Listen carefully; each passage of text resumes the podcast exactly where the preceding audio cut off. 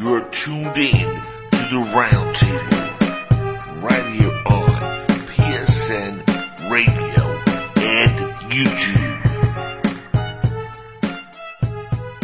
And welcome to tonight's episode of the Round Table Show. I am Zod Ryder, back from a very, very long hiatus, and with me we've got the Jackal Johnny Alpha, and and we have a uh, well, he's not he's not new anymore. He's been here for a couple of weeks. V, right? V, that's correct. Okay. One, one, Yeah. one letter to rule them all. Perfect. Perfect. Keep it simple. There, yeah, there you go. yeah. So that voice y'all heard is uh, the famous Zod Ryder who's been MIA for the last few weeks. Zod, uh, I think the audience are like, what you've been up to, what you've been doing, how you've been bathing, and how much Palmolive uh, soap you have left. Well, you know, I've been I've been hanging in there. You know, I was I was sick for a little while, and uh, I had some things going on, and I'm I'm back now, and glad to be back. Uh, as far as the as far as the the Palmolive, I'm doing pretty good. I got a whole uh, cabinet full. Good, good. You're keeping clean and cleansed uh, up there Yeah, in Illinois. absolutely. Good man. I've got I've got so much. Yeah, I've got I've got all that. I've got all the antibacterial soap and hand sanitizer and uh, you know lotion, all that stuff. Man, you got to stay. You got to keep yourself keep yourself clean. Stay healthy. Wash those hands. Remember, Zod, it puts the lotion on the skin, and then it puts it back on the basket, or it gets the hose again. Don't forget that. Pow pow. And uh, this week, of course, we are we're short on uh, movie news because everybody's locked down. But we have a couple of different uh, articles of uh, information which are going to be uh, read and uh, discussed here on the Roundtable Show. We're live on uh, April 16th. 2020. Lovely uh, day uh, to go outside and go to the beach today, and of course we couldn't do that because we're all on lockdown. Yay, lockdown! That sucks. Oh man, it just it just got over almost snowing here, so I don't I don't see any beaching in my in my well, it's near supposed future. to snow here. It's supposed to snow. Uh, we're supposed to get quite a bit of snow, and it's supposed to snow all through tomorrow into the night. So I'm not looking forward to that. That should be interesting. Yeah, we keep getting um yeah the cold winds blowing down from the Rockies onto us. So yeah, and we, we was supposed to snow on Tuesday, but it didn't. Thank God. We got a little Hey, bit work in the snow. here on Tuesday, though. We got a little bit. It was just, it was just a light dusting. It was just enough to cover the lawns. That's about it. Well, we haven't had snow here since 1968, so can't talk about that. But uh, I can tell you this much: it was nice and warm all day today. I slept uh, a couple of good hours, and uh, I woke up and I was like, "Damn, I wish I was at the beach." I love the cold. I'm, I'm a bear. Uh, not not not a bear that wears leather and hangs out at gay clubs, but uh, I'm a big. Hey, to each his own, bro. To each his own. Shout outs to Joe, by the way. he Shout out loves bears. He loves bears. Uh, so yeah, I, I love the snow, man. I, I'm hot natured. I can't stand the hot weather. Uh, you know, I'm here in Poland, and it actually snowed on April 1st. Uh, everything was blanketed blizzard out of nowhere, and no snow in the past like two years. So that was kind of weird. Well, you're over there in ex-Soviet block, so that that's kind of standard. But I got to agree with you. I run a lot warmer than everybody else, so I love the cold weather. I um I actually was in Florida a couple of years ago working, and I got LeBron James syndrome. Man, my legs were locking up because of that heat. and like I work outside, so I didn't even have air, air conditioning to cry about. Like it, was, it just was. Oh, I couldn't do it. If I I couldn't live there you know, all the time and put up with it. I liked it much better up in Detroit, to tell you the truth. Like it's nice and cold all the time up there. Wait, so you're you're faking cramps to get out of work and quit your team? No, my legs would actually lock up, dude, because of the heat. Like my Yeah, calves. cold, cold is actually better. I'd rather put more, I'd rather put more on because, you know, there's only so much you can take off. And when it gets too hot, you're just, yeah, you're just stuck. So, yeah, I gotta agree with you.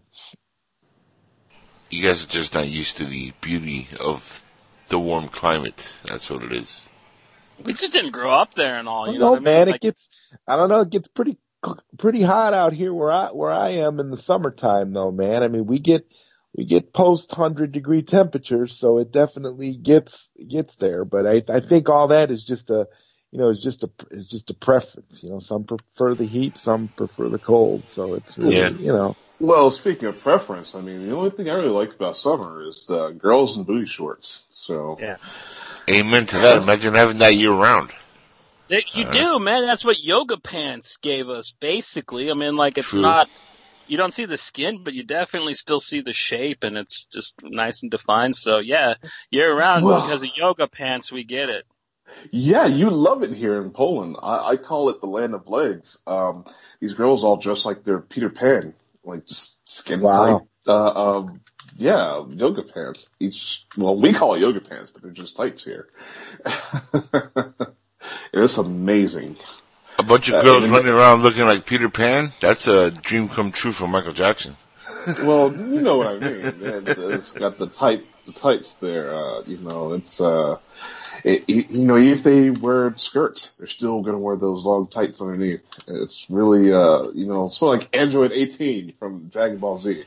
Yeah. Gotcha. plus, plus, Eastern European girls are just cute, anyways, man. They got Oh, like they're that little hot. pixie look and stuff. Yeah. Like, And they all know they're hot too. They all walk around like little princesses. It's, oh, all hot girls know they're hot, dude. Like it doesn't matter what what place you're at, what race, what time. Like if a girl's hot and they and they- they know it and they know how to work it. it like there's people try to say that like, oh, it's California girls or it's the what? No, it's all girls that know they're hot. They know they're hot and yeah, they they they make it work for them and God bless them. I, I appreciate it. it, it the, the the effort pays out in the end. That's all I got to say to them. Thank you. I well, agree. let me put No- it to you this yeah. way, though. Well, uh, you know, girls in America, they will walk around. You know, they'll go to the corner store, no makeup on, no, you know, shirt, you know, the pajama bottoms say juicy on the bottom of Yeah, but th- those You- we call you'll never- hoochies. But you'll never see that here. Every girl, they have to look like a supermodel before they leave their front door. Every girl.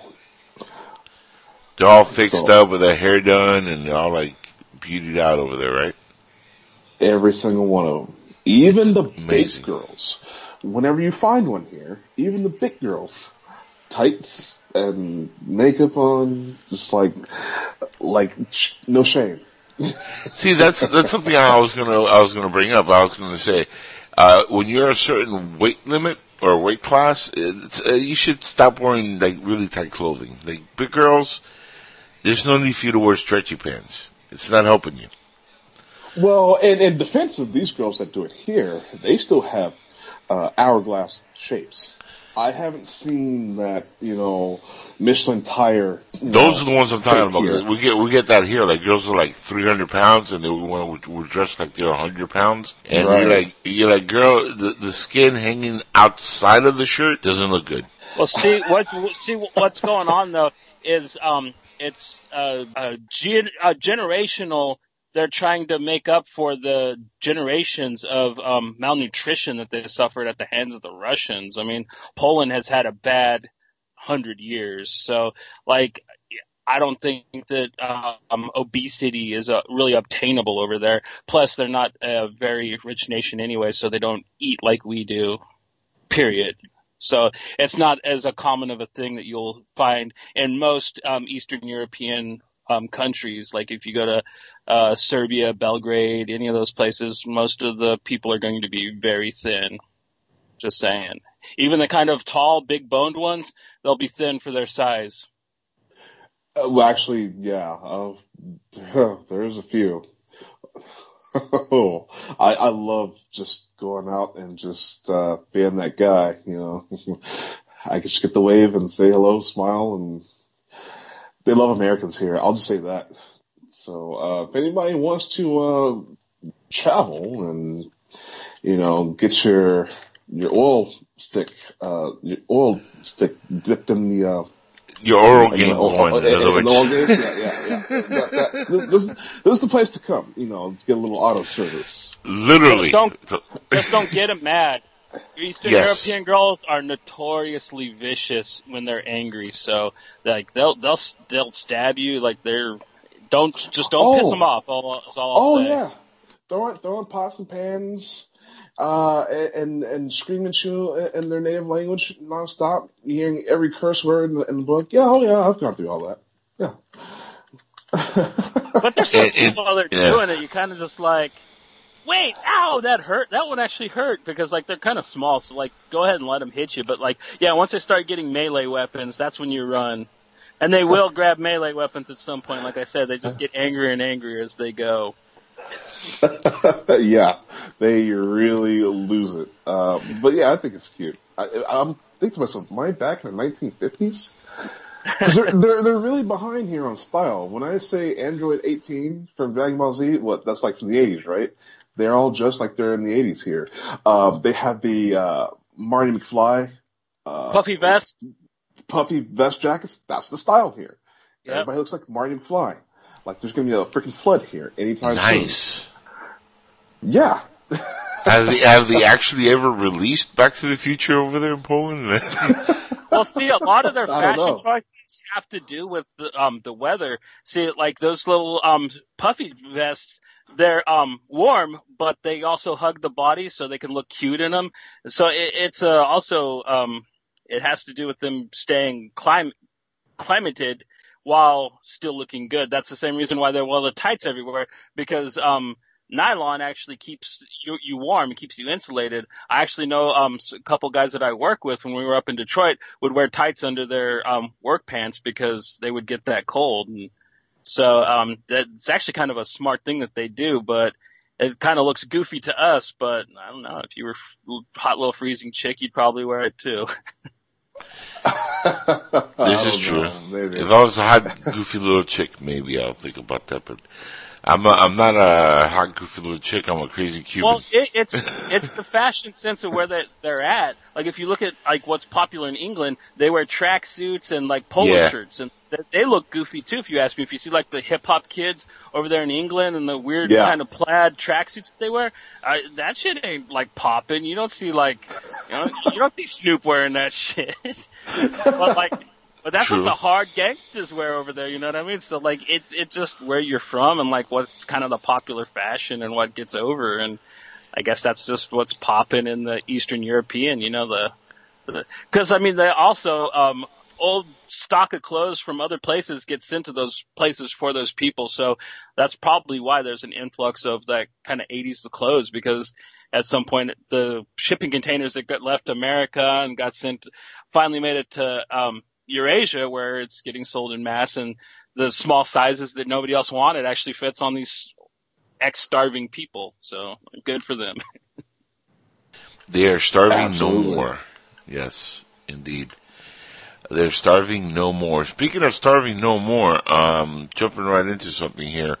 Uh, Zod, do you have any updates on the uh, famous Snyder Cut? Because I see you posted on Twitter uh, a picture of Aquaman, uh, Jason Momoa, and uh, your boy Zack Snyder. Yeah, I posted. Well, I posted the article. I gave the uh, put the article on the in the uh, chat for tonight's group. You should be able to see the article. Yep. Uh, Yeah, there's. There's rumor that the that the uh, that it's going to be released uh, on HBO Max. It's basically going to be like a like a surprise like a surprise launch title because um, HBO Max hasn't really made any major announcements about all the all the movies and stuff that are going to be released. They got a lot of stuff that's hidden that they haven't that they haven't talked about yet. But HBO Max is right around the corner, and from what I'm hearing, when, if and when the Snyder Cut is released, that's where it's going to. That's where it's going to go. No, it's going to be a, a single off movie. Or they're going to do like a little two part miniseries. he has well, as uh, of right, as of four or five now, hours, right? As of right now, it looks like it's going to be the. It's just. It looks like it's going to be just the. It's going to be the movie. It's going to be Zack Zack Snyder's Justice League is what it's going to be called.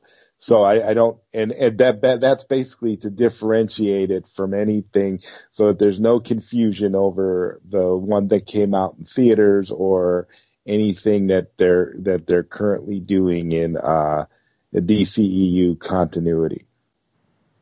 But I mean, is anybody besides Grace Randolph saying this?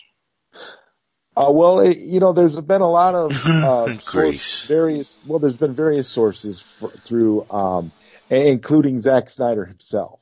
So, um, you know, Grace Randolph seems to be the only one who's really uh, speaking up about a lot of this stuff in terms of you know what what she's been hearing throughout throughout about it and she's kind of been following it since the beginning but then there's a lot of people that are just like straight up making stuff up taking stuff completely out of context there was an article published a couple days ago where the guy just basically said that Warner Brothers hates Zack Snyder and will never work with him again and that the Snyder cut's never coming out and all this like all this nonsense nothing to really back it up just just taking taking But does Grace Randolph have anything to back up what she said? Just wondering. Well, well, again, Johnny, it's not just Grace Randolph. You see, we get stuff directly. Me, uh, speaking for myself, for for someone who's been involved in the release the Snyder Cut movement for all this time, you know, we get our we get our information directly from Zack Snyder himself. Okay, so when Zack Snyder posts something or answers questions or tells us that you know something is happening soon or whatever, we listen we listen to him. So that's where we get all our our stuff our stuff from. He's really the only source. So when someone like Grace Randolph comes out and gives her two cents on it from people that she's heard and people that she knows close to the situation, uh, it's funny because a lot of the stuff that she's that she's coming out with has been very, very accurate as far as what's been going on with that. As far as far as you know, Zack Snyder wanting to shoot because he said this himself. He wants to he wants to shoot some additional scenes with uh, Martian Manhunter, which which is of course the character would be of course be the character of Harry Lennix from Man of Right. Steel and Batman v Superman, and he has a scene a, scene, a short scene with Harry Lennix as the Martian Manhunter that he wants to shoot, and he has a couple of additional scenes that he wants to wants to do to round out the movie to make it as uh, complete as possible in terms of what his original vision for the story is. Because again, this is going to be Zack Snyder's Justice League, so this isn't necessarily going to be something that's going to be like it's, it's probably yeah right. More than likely, it's not going to fall in line with what DC is currently doing as far as films go, and more than likely, it'll be its own.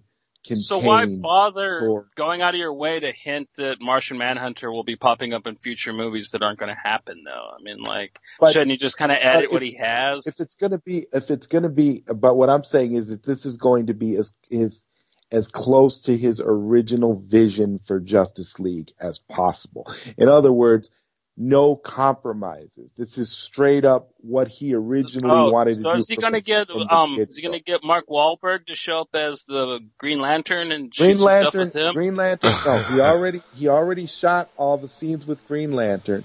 Green Lantern was was played by a by an unknown actor. Uh, well, not an unknown actor. He's been in a few things. His name is Sam. His name is Sam Benjamin, and he's been in, you know, a lot of like TV movies and different things. He's based. He's kind of an unknown. He's, uh, I believe he was he played Hal Jordan in the movie, but it's been confirmed by Zack Snyder himself that this guy played Green Lantern in his version of Justice League. So it Green Lantern is the so that's what all those Unite the Seven posters represented when Justice League was being originally being marketed. There was uh, a poster with uh, Aquaman and it said Unite the Seven on the on the poster for the main seven members of the Justice League. But Green Green, Green Lantern isn't the only additional member of just of the Justice League that's going to appear in that movie. We also have uh, Ryan Choi, who is the Atom, and we also have, um, and of course, we also have Martian Manhunter. So it's there's a lot there, uh, and, among, and then of course among other uh, other main characters we have Hawkman, would you be in and, that? And Darkseid and um, various, you know, various other characters, little characters that will cameo in this film that are not that we that we know nothing about and have seen nothing because uh, they scrapped all of that when they replaced Zack Snyder as director. But all this stuff was shot, with the exception of the of the Martian Manhunter scene that he never got to do with uh, with Lennix because he was he was unavailable at the time and they they needed but he's that actor has actually come out already and said he's ready to do those scenes, he will shoot those scenes for the Snyder Cut. And Ben Affleck has gone on on record as and has said, and Zack Snyder confirmed this as well, that if that if he needs him to come back to do anything, to do any reshoots for Batman, he will do it. So wouldn't have, that be confusing though? Because I mean, that kind of like threw people off when they did the other cut because they shot and reshot some of the scenes and he looked different. It's not, it's in, not in basically. It's not. Well, I I need to correct. It's not. It wouldn't be considered reshoots. It's consider. It would be just considered additional stuff. He's not replacing anything. There's just stuff that he, additional stuff that he wants in the movie that he didn't have a chance to do before and that's why that's what it is. It's not it take, doesn't take anything away. And this is the big misconception. The scenes he does he wants to do now won't take anything away from what's already there. He what he wanted like basically. Well, I don't think anybody's worried about that.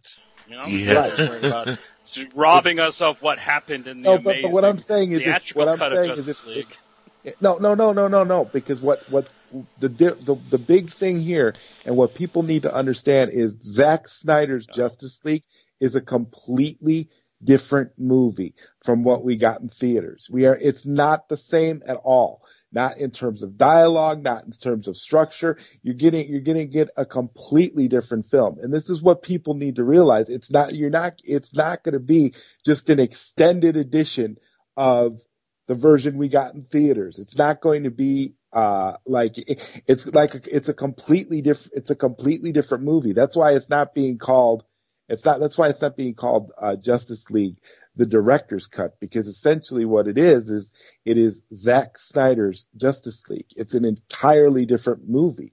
It's just like it's just like you know for example like the you know Tarkovsky's Dune. If that were to come out, that would be his you know, take on that material. That's his movie. That's what he wanted to do. So that, so that's the whole thing with Justice League. Like, like people have no idea the kinds of things that Zack Snyder has in store for us for this movie. I mean, it's going to be fantastic. And I, and I feel like, and I feel like the, the, the big, biggest problem and the biggest, you know, misconception that people have is that, you know, they're, that's what they're expecting. They're thinking, oh, it's just going to be if it comes out, it's just going to be an ex, you know like an extended cut of the theatrical version. But that that's not the case, and you're gonna, and that's why I'm saying we're we what we have in store for us is going to be something brand new and completely exciting, and definitely. uh well, it's going to be a straight up sequel to BVS, right? Yes, I don't think. Yes. I think I think anybody that any that didn't like that's not going to be very excited. Well, I don't. I mean, I don't I I don't know. I think it I think it one uh, noteworthy person who came who came out in support of the Snyder Cut. Another noteworthy. There's been a lot of them uh, recently, you know. But we had uh, Ed Boon, the guy that created Mortal Kombat, came out and he tweeted. Uh, he of course retweeted uh, Zack Snyder's Justice League and the hashtag released the Snyder Cut, and he uh, he came out and said that uh, he would love he wants to see Zack Snyder's uh, Justice League, and he believes that, that that there should be that they should do a, uh, you know, that they should make that one, someday DC Comics should make a movie based off of the Injustice uh, video games, which of course he was a part of, and I think that that I think that that's mm. funny because like he is a because Ed Boon is like you know you you could tell that you know Zack Snyder took some inspiration when he when you watch when you watch Batman v Superman where he was going. Oh yeah, the bondage scene was totally from that game. Some, he took some inspiration from that game with the with the you know the anti-life equation. You know Superman uh, succumbing to the anti-life equation and and and um you know having Tying all of the Batman having the Batman being having Batman yeah um, so it, I think, I think there, you know, this is the whole, the whole thing. And, and this is one of the reasons why I'm so excited about it, mainly because it's a completely different film. A lot of, a lot, the, my whole thing was at first, you know, I, at first nobody, you know, nobody really knew. It's like, you, you, we didn't know how much of the movie was altered. We didn't know, oh, well, wait a minute, is it going to be this, this, and this? But when they broke it all down, it comes out, the, the truth came out that there is there is literally less than 2% of Zack Snyder's work in this movie. That's what it came down, it comes out to. So you didn't, we didn't get anything of what Zack Snyder wanted in this movie. This movie was just, it was basically like Zack, uh, Joss Whedon came in, reshot everything as quickly as he could and took a lot of shortcuts and dumb down the story to the point of, you know, what we got and to the point of where you had, uh, aliens, uh, a lady on TV claiming aliens were probing, took, abducted and probed her husband. So those are the kinds of things, you know, that we get from, from movies where you have a director who's known for a more comedic style trying to take over, you know, a serious storyline. So I, I, I don't know. I'm I'm I'm more than a little bit excited. I hope it happens. I think HBO Max would be a good place for it, especially now when everybody's quarantined at home and can't really go out anyway. So if it does drop within the next couple of months, that would be nice to see that happen. Um, you know, and and I, I hope it. I hope that things, you know, you know, uh, ease up and we get to a point where he's actually able to uh, shoot the scenes he wants. But if not, I'd be happy for him to just release the 214 minute film that he has. That's what I'm saying. I mean, you know I what just, I wish would get us. You know what I wish would get a Snyder cut? The show Picard.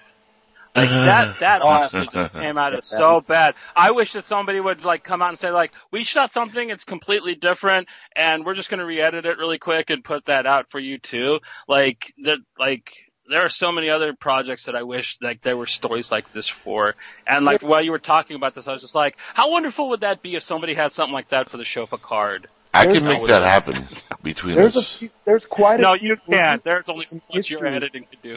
no, There's true. quite a few movies in history though that where you have where you have almost you have a studio mandated version of a movie and then you have okay but then and then you have a director's cut but there are a lot there are some examples where you have a completely Yeah, like the Omen different the film. Omen four, right? oh no, not Omen, the Exorcist part, the prequel, right? Like that, Yeah. that got like remade and reshot, and like they put out the original version, and people hated both of them. So Well, You have- it was funny because they, Yeah, they I- I protest they remember. protested and they they released the uh the second one that they filmed, and then they were like promoting the hell out of that Exorcist movie like it was going to be the greatest thing ever. And then yeah, it's true. The fans are like, well, the other one can be that bad compared to this crap. And then they came on, they were like, wait, we were wrong. It's worse. so Well, Careful what you they're wish trying to for. Ride, they're trying to ride this Exorcist thing because I know that the Exorcist originally was not favored upon by the, the producing studio, and it had a limited release, but it was so popular that they had to do a re-release for the rest of the world, and it made a ton of money. So, I Well, you're mean, talking about the original. Had- Yeah, but you're talking about the original, Yeah, original Exorcist movie. You're talking about the, Original, like, original. the prequels that come out years later. Remember, there was they're Exorcist about- one, two, and three. Yeah. But yeah, that's what I'm trying to say. They're trying to ride that, and with these with these other prequels and Oh yeah, yeah. sequels. Well, see, The like, thing- the thing about The Exorcist is like nobody made movies that dealt that closely with Right. religion and um and had like that kind of satanic imagery and I um stuff to it at the same time. They were afraid that they were going to offend offend people, but the biggest turnout where it was actually like Orthodox Catholics. So it ended up like their worst fear ended up like not being a factor at all, and it ended up being a hit with the people that they were afraid of offending, which is actually almost as rare as what Zod was talking about a second ago. Pretty yeah, cool. we have a we have an example. We have a, a, a- an example uh, like of that of a movie. I believe the title of the movie. This is an old old movie from uh, Orson Welles. It was the movie was called A Touch of Evil, and the studio went in and made and did a and and meddled with his movie and made a cut like a studio produced cut of the movie and that was the version of the movie that they that they released and Orson Welles wanted his name removed from the movie because the movie was not his movie and it was this whole big thing it was this big controversy Yep. and and I then know about it. after and then after Orson Welles died um they had, there was an editor who came out and tried to piece together the footage, some of the because of the, some of the footage that was unearthed of some of the additional stuff that Orson Welles had done, and he tried to piece it together to make a cut uh, as Are close you seriously as comparing possible. Orson Welles to Zack Snyder, though, man? Like, at this really? at this point at this point Why I am not? In, in, just in terms of the context of what's going on here. You have you have a director who created a completely different film from the one that was released by the studio, which is what and which which by the way is also wh- what's coming to light also and this is something you might you might be interested in Johnny because you were you were all gung ho about Su- Suicide Squad it might interest you to know that a very very similar situation occurred with David Ayer with his version of Suicide Everybody Squad knows about that. It yeah, seems but no, like what no, it seems like this happens to Warner Brothers a lot, though. What you don't understand is that it's the same, almost it mirrors that situation in that the studio hijacked his movie and released a movie that is nothing like the vision. Studios that do that all the time, though. No, but the fact is that uh-huh. they have these movies, though. The fact is these movies exist. We just don't see them. That's the point. The point Zod. is that that David Ayer's Suicide Squad exists, just like Zack Snyder's Justice League exists. But we've never seen these films, and studios are trying so hard to keep it that way. But when you have you you have such you know vocal demand for these movies, people want to see these movies. They're hungry for Well, these we're, movies. we're never Studios going are to see the just- Lord and Miller. We're never going to see the Lord and Miller solo, and nobody's crying about No, that. nobody wants to see that. here's- here's- Well, here, guys, guys, guys, you, you, you, you here's a little- forget. no, Hold on, guys, guys. about the Lord and Miller cut of Solo for you, Johnny. That exists too. Just so no, you know. it, it doesn't because I then know he it should didn't. then he should know then he should know for the movie. But that's neither here nor there. Uh, you forget one thing that Warner Brothers is notorious for. This just happened with Superman two, where they Absolutely. replaced the director, and then years later you had uh, the Donner cut come up because again, uh, an editor came in, Richard Donner blessed it, and they worked together in releasing the Donner cut, which when you watch that and you watch what they did, yeah, it would have been nice to get the scenes shot originally with the actors, but when you like start putting together pieces from test screenings to try to like round off like the film that you originally conceived, it didn't really work that well for for the Donner why- cut. That's but that's why this is a very different situation from the Donner cut of Superman 2. The Donner cut of Superman 2 uh Richard Donner didn't finish principal photography. Richard Right. Donner still had stuff that he stuff that he needed to do in order to be able to complete this movie. Zack Snyder finished his movie. The only thing that he wants to do, he wants to add some additional scenes that he would that he wanted as an afterthought in this movie. It's not that he needs these scenes to release this movie, it's that he just wants to do it. Whereas Richard Donner unfortunately had a situation where he didn't get to film everything when he was gone. That was it. And when they brought in Richard Lester to come in and do the do the movie they I mean but even even the Donner cut of Superman 2 versus the Lester cut of Superman 2 you could see the potential of what Richard Donner wanted to do even in the in the cut we got I mean, when you watch that movie, you see scenes with Marlon Brando. I mean, Marlon Brando was completely excised from Richard Lester's Superman 2. So in terms of that, you, you, you can see what, how Donner's version of Superman 2 ultimately would have been the superior film had the studio let him do it. And that's, that's where you, that's where you have, you know, that's where you see that, that is a good example. That's a good reason, you know, for in, in the in the superhero genre to, you know, to be in support of of something like that because I feel like all directors' original visions should should be seen. If a studio doesn't want the original director's vision, then the studio shouldn't have hired that director to do the I agree with that one right there. Because I don't And- think and- you, you, you, you, you, you can't you can't hire a director that is known for a specific si- specific style who's done prior films in the same st- in his his signature style and then expect him to come back for the third film and not do it in his style. That would be like You know, Well, they, like yeah, but they had you- Team you SC like- Zod. Uh, Guardians God, guys, guys, but yeah, but here you got to remember, and, and, and I'll be quick about this. When Zack Snyder did the original two movies, Man of Steel and, and Batman vs Superman, the studio let him pretty much do whatever he wanted, and they gave him, you know, full mandate No, to do the movies. No, they didn't. That's incorrect. That's incorrect. Well, he got he got the cut. He got the cut. Yeah, but he got the cut. That, was well, hold on, but let me finish. Let me finish what I'm saying. was protected by Christopher Nolan for Man of I. I understand that, but let me finish. Let me finish what I'm saying. Hold on, let me finish. was able to do But Zod, let me finish my statement before you jump on. What I'm trying to tell you is, he got the mandated to do what he want with his production team, which I was going there, but you let me finish. Um, you, you know, let me finish what I'm saying. He got his, to make his two movies with the team that he had that brought him on as director, Christopher Nolan, and he had him backing him up. We understand that. Eh, that's where I was going with that. He didn't have that for the Justice League movie as far as the involvement of the production team. And when they got the dailies back, the people involved in Warner Brothers at the time were not the one were the ones that weren't happy with that cut. All those people are now gone pretty much from Warner Brothers. Most of those people got fired.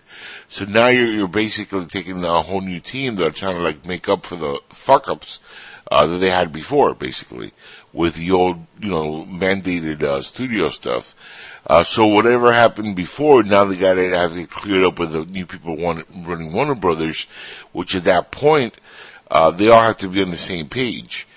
And to be honest, if Zack Snyder and company had two shots to make the movies they wanted, which is again, he was backed up by Christopher Nolan, we get that. But if those two movies failed with the audience, what is going to make us think that a third movie is going to make up for everything now? It's going to be much better than two movies that the audience said, yeah, we're not feeling this, and they underperformed. Because anytime you put Superman and Batman in a movie, everybody was like, oh, that's an easy billion dollar movie, and it didn't even get close to that. So, in other words, you know, to, up to what point can we, you know, protect Zack Snyder as a filmmaker and director when he had creative control and he had backing from the production, which again was Christopher Nolan, and it failed to resonate with audiences, which is why the, the, you know, the Warner Brothers people were like, they panicked and they replaced him with Joss Whedon, who did his cut and it was a complete nightmare also. So, I mean, both failed in, in many respects. Of course, the Justice League did a lot worse.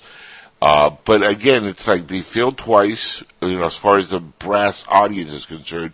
I know you liked it, Don, and I, like, I know there's a, a fan base for those two movies, but the overall majority of the fan base of the movie going public said, yeah, this is just not something we want to see because they failed, to, they had underperformed. So what's to make everybody think that all of a sudden now he nailed this one, you know? Well, so. here- well, here's the thing: Batman v Superman was also uh, manipulated with by the studio. The studio is responsible for Batman v Superman failing because they were the ones that cut the movie down to make it less narratively cognizant. When you have a movie, you have to make sure that it's structured properly. Even people like myself who love Batman v Superman and thought the theatrical cut was good can acknowledge what a flawed movie it was ultimately. But when you turn around and you watch the ultimate cut of Batman It was Superman, garbage. I still didn't like that movie. it It's does, worse. but here- It's even here- no, worse. no. Yeah, it's a longer, that's it's a longer movie of a You bad movie. That's, are- that's all it you was. Are, are saying this, but a lot of the people that a lot of Yeah, the people that liked the original cut, like Superman you. That's when the it came out thing. in theaters were were happier with the ultimate. Of course, cut. And if people they- that liked it are gonna like it ultimate cut in more. theaters, That's what would've Zod, did better. you're, that's defeating the purpose. People who like the movie are gonna like it more because it's more of the same shit they like. People that didn't like the movie are gonna hate it as much. And then there's the other part of the audience that said, yeah, it's just a longer cut of a bad movie.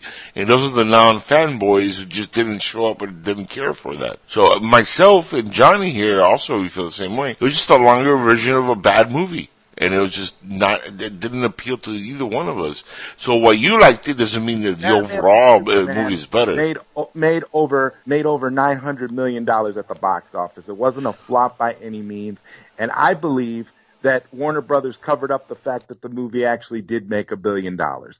That's my that's my theory. the yeah, they're going to cover know, that up. And you want to know how I know? You want to know That's how I know laughable. it's true that the movie made over a billion and they tried to cover it up because number one, they were they were listening to all the backlash they got. No, for, first and foremost, and number two, the movie people that are fans of this these this movie uh, of of Snyder's of Snyder's uh, version for the for these films went to see these movies in theaters multiple times, myself included. And when you have repeat business like that, those are the movies that make that make the money. And there's all there's been a rep- there was a That's there not was a proof that it made a billion dollars, though. but there was a report. Just there because was you an went and saw three times doesn't Oh mean no, it made no, no, no. There billion was there yeah, was but a report that investigative can be backed up. I can make a report, actually out there dude. But I can make a report that. about anything that- to make it fact. That's the thing. No. Well, if, if I can get a word in here, um, Go ahead. for me, I th- I think, I mean, you you guys trying to find out why something is not good. I mean, so we got to look at the fact that you have something called typecasting. Now, we all know that actors can get typecast, and they're stuck with this sort of thing forever. And so, I do believe that there's a form of typecasting for directors. When you pull a director in to do something, yeah, you can say, oh, we're going to give you creative control, but you're still expecting something like the work they did before. When they come out something completely left field and nobody likes it, whose fault is that? Well, see, the thing is, is Zack Snyder's always been a divisive director. He's never completely been loved by everybody, but um, historically, I've been a fan of his. Honestly, like Man of Steel and Batman vs Superman are the only films of his that I've ever really disliked. I like the entire rest of, bo- of his body of work. So it's kind of odd that um, I don't know. Maybe Warner Brothers did mess it up for him, but I'm not going to sit here and be like, I want to see a, another Right. version of this. I just want to move on. I want to see a zombie film on Netflix and and see what Zack does in the future because his run at um making Superman movies, it's over. Like that's cool. He's going to shoot a scene with the Martian Manhunter with an actor and in a um continuity that it's never going to get continued on. So It's pointless. Yeah. but And, and look, the movie made 330 million domestically. I'm sorry, when you put Batman, Superman, Wonder Woman, and Flash in a movie, the movie should easily domestically make at least six, seven hundred million dollars, which is what they thought it was going to make. So when you say it made profit, yeah, it made 870 million worldwide. Uh, it cost 250 million to produce, and then you add another like maybe what 50 to 100 million in marketing. So that movie needed to make 800 just to break even. It barely broke even at 870 million. It didn't get to a billion dollars, at least as far as the numbers are concerned. And I can back that up with actual people in the industry.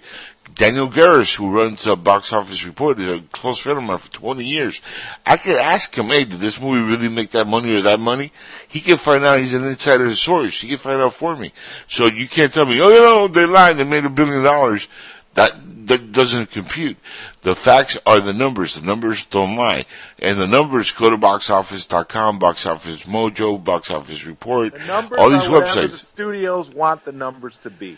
That's Yes, a fact. That's but the, the problem- no, that's not a fact, I'm not, because those- I'm not that's gonna not a fact. you about this anymore. I'm out of here. Bye.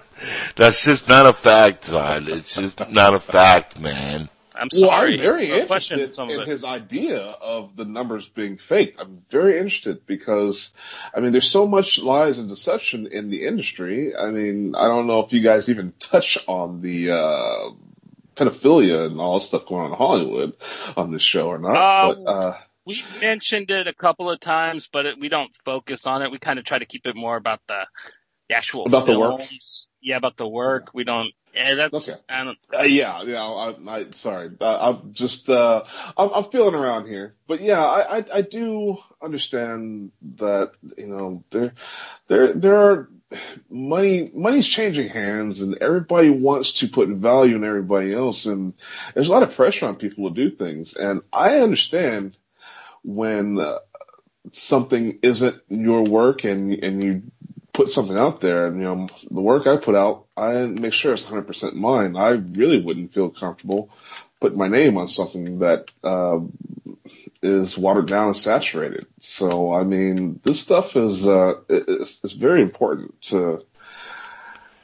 Um, I, not me. Like I said, I want to see a zombie film on Netflix. I'm really excited for that because I loved his um, Dawn of the Dead. I thought he brought a fresh new take. I, I first I, I thought zombies the stupidest thing, but I ended up liking that film as much, or even maybe a little more than the original. So, like, I'm really hoping he kind of recaptures that kind of you know cool spooky horror that he kind of launched himself with. Yeah, I, I'm not really for it, and to be honest with you guys, I'm really getting tired of remakes and rehashes. I think it's time for some new superheroes. I think it's time for new story writers. It's time for a next generation. I mean, uh, tradition is fine. The classics are, are great. You, you got to appreciate this stuff. You got to know where stuff came from. But I think it's time to, you know, move on. I I know people have, uh, well, uh, mixed feelings with new new superheroes coming out. Excuse me. Uh, I mean, I like the idea of the new stuff, like Static Shock, for example.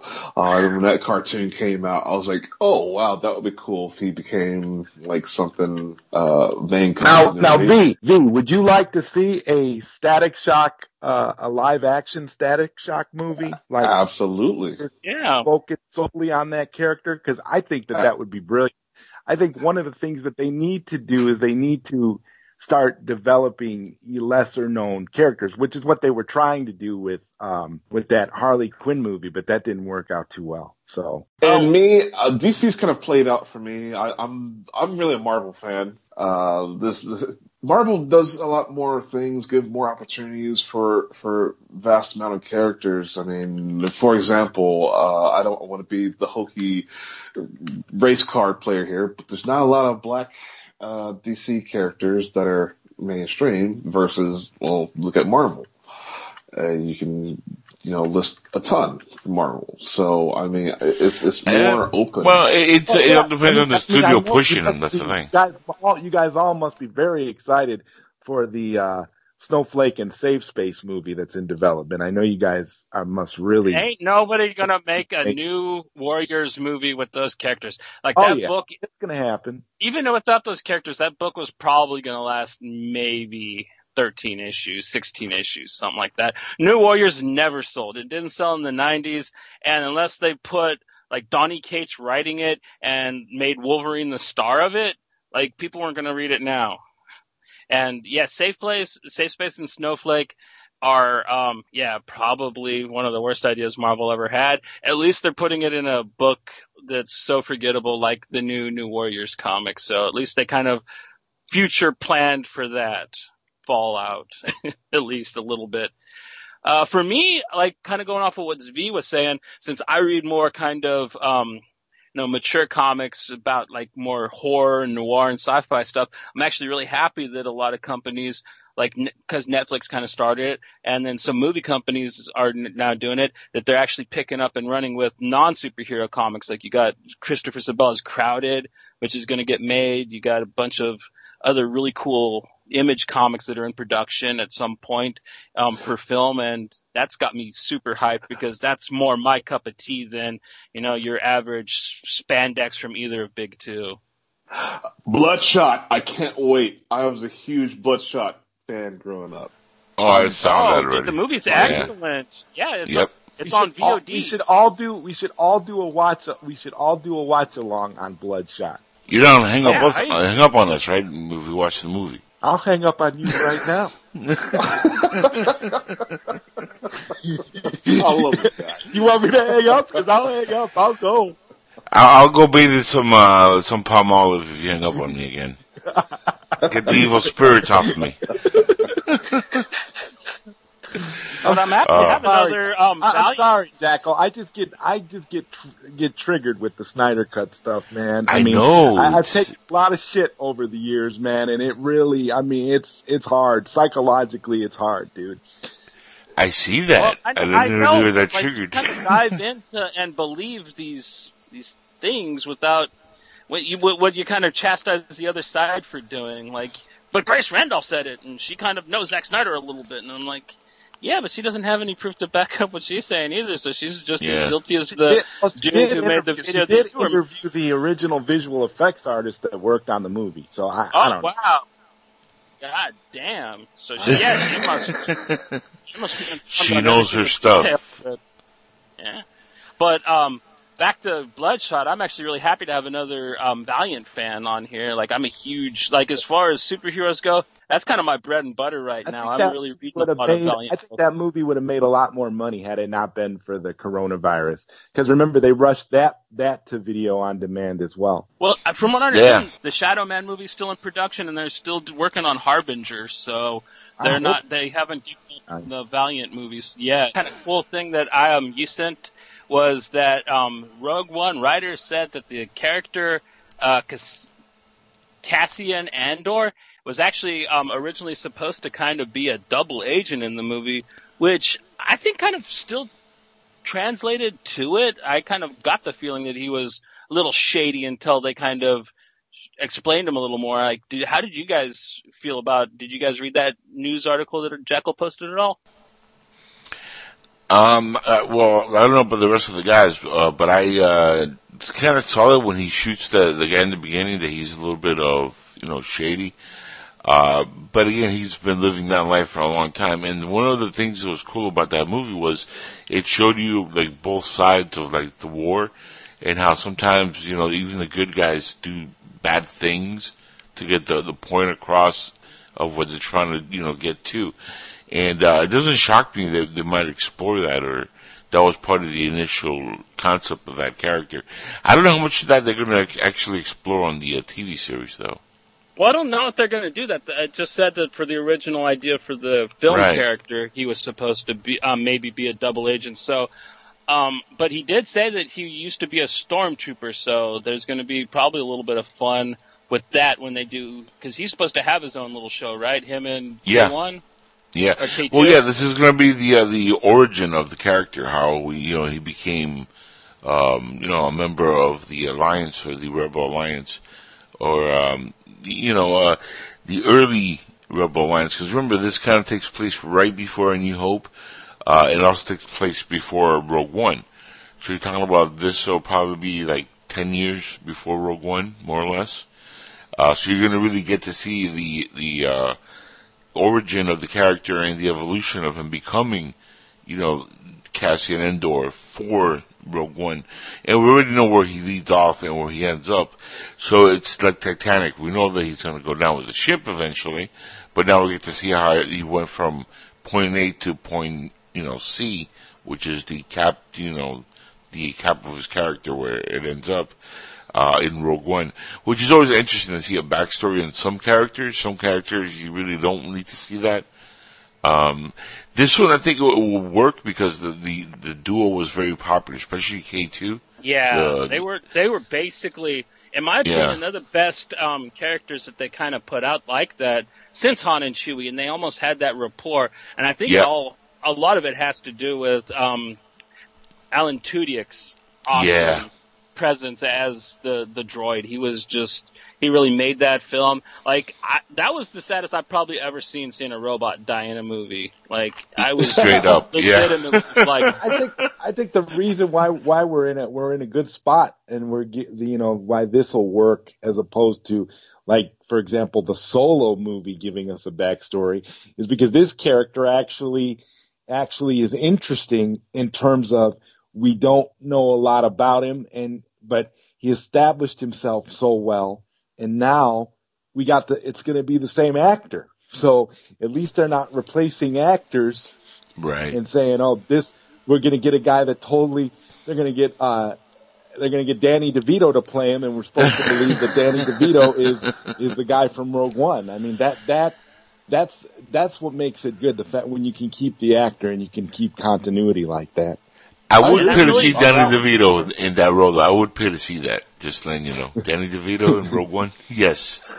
Well, guys, I'm going to tell you, you got to give me uh, some homework uh, here in the future because I have purposefully boycotted some things because I think it's it's you know blaspheme and an abomination on a lot of par- of things, you know, on my part. Uh, but uh, I'm extremely uh, upset, and I may be taking things down to a base level here, but I'm extremely upset with Disney acquiring Star Wars here. I'm pretty sure you guys have talked about this already. Welcome to the club.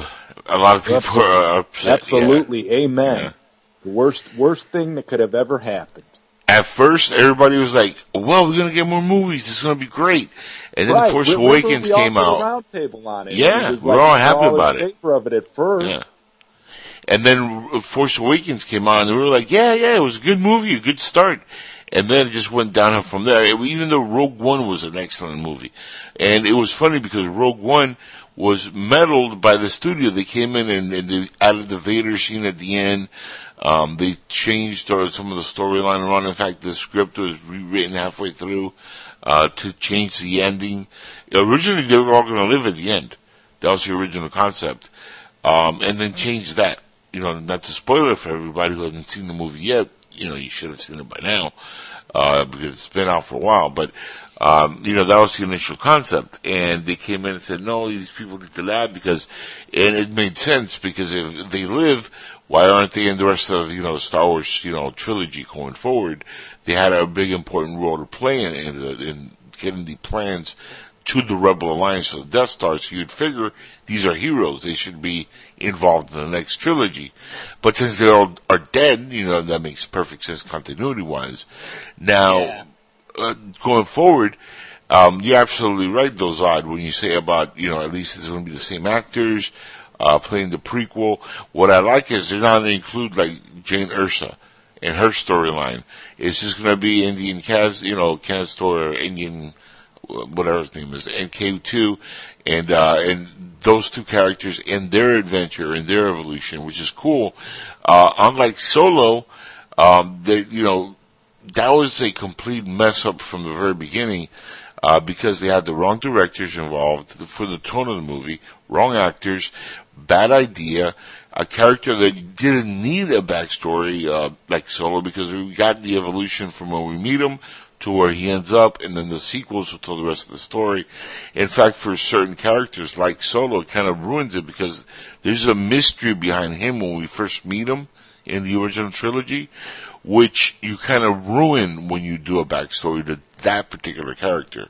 You don't get that so much with Cassian Andor. With his character, you know, you can tell a backstory. There is a whole lot of room there we, which we don't know about.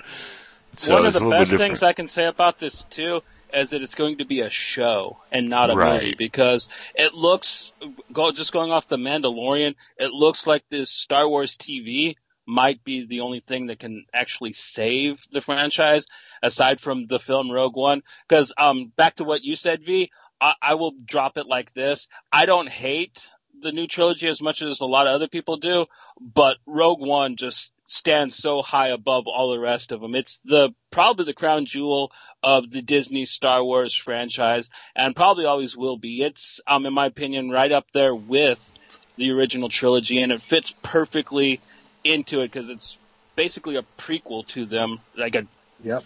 almost a, Well- almost funny how directly um, of a prequel it is. and, and it fits And- in tonally, which is amazing. Like it, it actually feels like you're watching A New Hope, or like Well, a, I'm- a- I'm a separate glad- and it's of it. seamless too. It's Yeah. seamless. You got but for you me, have go ahead. I was just gonna say you have uh you have uh Tarkin in the movie as well. Yeah. So that would that'll be a treat for you to check out. Uh being an original trilogy a big original trilogy fan. Um uh, you'll get you'll get to see Tarkin again and that alone is is worth watching Rogue One among among other things. I mean, I I agree with Johnny and Jackal on, on this 100% that Rogue One is is definitely you know right up there. So you so if you're if you have to watch any of the Disney Star Wars movies, definitely check out Rogue One. And then And Mandalorian I am definitely, I probably, I'm, I'm the basic person here.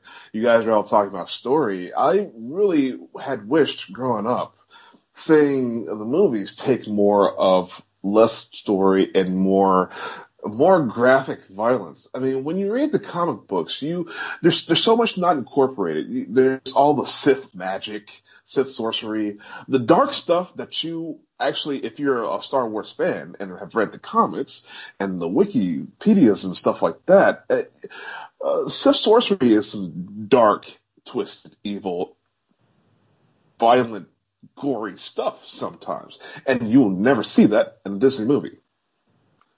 Well, you never saw it in a George Lucas one either. You had True. to go into something like Dark Horse Comics, and they had, you know, guys like Giant John Byrne and um, uh, what a bunch of really talented guys that got pushed out of Marvel and DC, and were having the time of their lives doing like these kind of fringe stories, and like they got their hands on Star Wars, so they got to make a lot of magic but and it also kind of got stamped approval by Lucas. But I don't think at any point George was kind of like, I'm going to incorporate this into one of my movies. I don't think that that was ever like a thing that was going to happen. I think that the most, you, the closest to live action you'd probably ever see any of that stuff would be in a video game.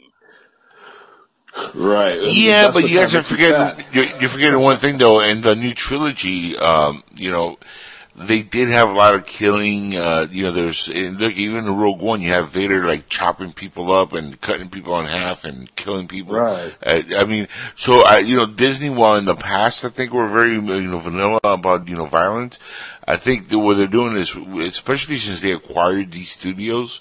They're not, you know, telling them to dump down the violence as much because I've noticed that even they even allowed the, the sequel trilogy to be PG-13. So it wasn't like these were PG movies like George Lucas used to make. They were a little bit more adult themed in that sense, where you had a little bit more of a, a graphic, violent thing. Um, they're even going to allow you know Deadpool to be rated R for Deadpool three. So they're they are pushing that uh, as well. Uh, but I think with it, and it's a smart thing to do.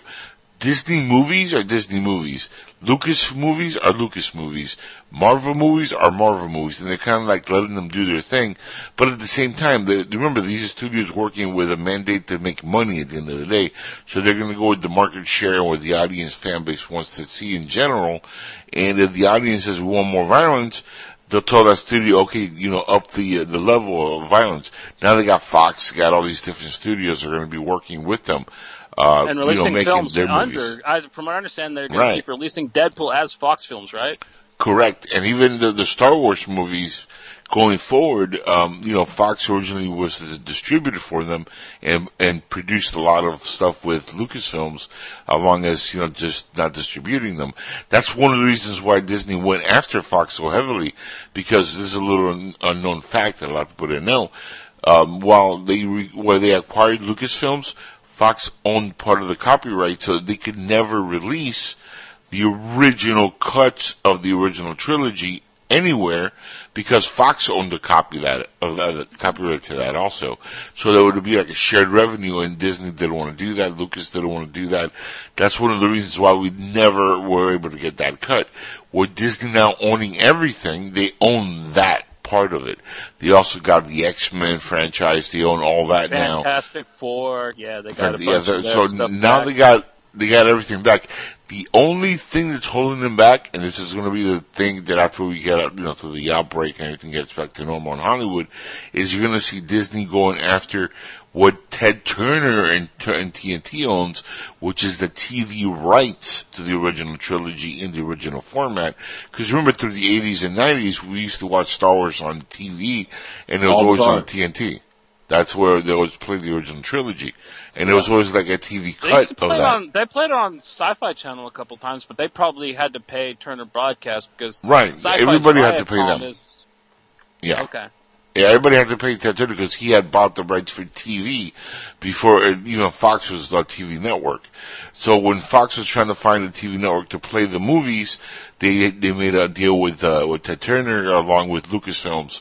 So that's the third party involved is the the people that bought Turner Broadcasting, which is America Online. They all like merged into one big conglomerate. I think Viacom is part of that also. So that's going to be uh, uh, the next battle for Disney to get those rights. And that's why you're never going to see the original cuts on TV. You could see them now released maybe in the future sometime in DVD or Blu-ray because they own the Fox brand part of it. But as unfortunately for anybody who wants to see that stuff on TV or streaming anywhere, You're not going to get that original cut of Star Wars regardless because of that. Um, I would love to see that just released on Blu-ray. To be honest with you, the original uncut theatrical version of Star Wars the trilogy. That is something that all fans want to see. Um, will we get that? I don't know because Disney's really pushing their brand of Star Wars now, and Lucasfilms is pushing, you know, their, um, you know, their Star Wars, which includes the Mandalorian, eventually the uh, the Obi Wan series. Um, they're even talking about bringing back Ray Park to replay Maul again in, uh, in a continuation to what they're trying to do with Solo at the end with him and uh, you know the the uh, the underground shadow, uh, I guess not Sith Lord because he wasn't a Sith anymore. Uh, but the the band of criminals and bounty hunters yeah, he was the running crime with. syndicate. He had The crime like syndic- a space right. yakuza going on. Correct. They're going to push that in the Mandalorian, I think. Which that that timeline you're like, wait a second, doesn't he die before Man- way before Mandalorian? Well, we've seen Maul die before, and he doesn't really ever die. So I think that's going to be tied into his character, where you could try to kill him, but he is like one of these beings that he doesn't just die. You know, he gets Yeah, you survive. gotta like multiple- kill his brain or something because they cut him in Correct. half and like he's still running around. Yeah. Well, and see, I hope that they keep some of you know the, keep the violence and and maybe even up it because, uh, for example, you have like the Wolverine movies, for example. The the Wolverine movies, I think, were more of a success than the X Men movies. I mean, you had Wolverine, you saw Wolverine cutting people's arms off. Impaling them and, and stuff like that. Those those movies are the only ones that I rewatched. I didn't rewatch any of the X Men movies. I rewatched the Wolverine. well, you didn't miss much because most of those movies are garbage. Yeah, uh, they're yeah. terrible. As a, as a lifelong X Men fan, you're not missing anything. But what I got to tell you, my, what I got to tell you, my friend, is you must watch The Mandalorian then because Oh, that is probably by far the most violent um, Star War ever. Because like it's got like total space western. There's a droid that just like goes wild. Like they just slaughter all these different other bounty hunters to get what Yep. they're after. There's a scene in one um, where there's this um, Mandalorian blacksmith and these stormtroopers rush her, and she's just like smashing in their helmets, and you're just watching these stormtrooper trooper helmets just shatter as she's like hitting these guys with this big Mandalorian blacksmith hammer. It's it's awesome. There's some really really good fights and violence in that show. So Yeah. if that's what you're kind of looking for, that show will be your Huckleberry man. Like it's Well, it- I'm it- actually um, very much in love with Baby Yoda, uh, uh, and I'm a season. You and the rest of the planet, by the way. yeah, I love Baby Yoda, which I didn't go. The, the the biggest Star Wars hater on the planet, geeks and gamers, are like Baby Yoda fanatics. So they can love Baby Yoda. That that's a universal character.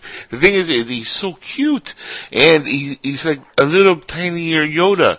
And Yoda was like the most popular good character in Star Wars, besides you know uh, Obi Wan and Luke. You know, and I, th- I would even say that Yoda was probably more popular than Luke at some point. Because, you know, he's one of these characters when he's on screen. There was a real magic in Empire Strikes Back when you meet Yoda. Um, Yes. From the moment you first meet him, he's like a goofy, funny character. And then when you realize that he is the Jedi Master. See, this is what I love about the original trilogy. And, uh, it didn't have anything to do with violence or, or anything. It was all positive in Well, its nature. If you remember, if you remember when Luke meets Yoda, he kind of teases him and tests him to see what he can get away with before he gets mad. And I think that that's kind of what Baby Yoda is doing with Correct. Mando.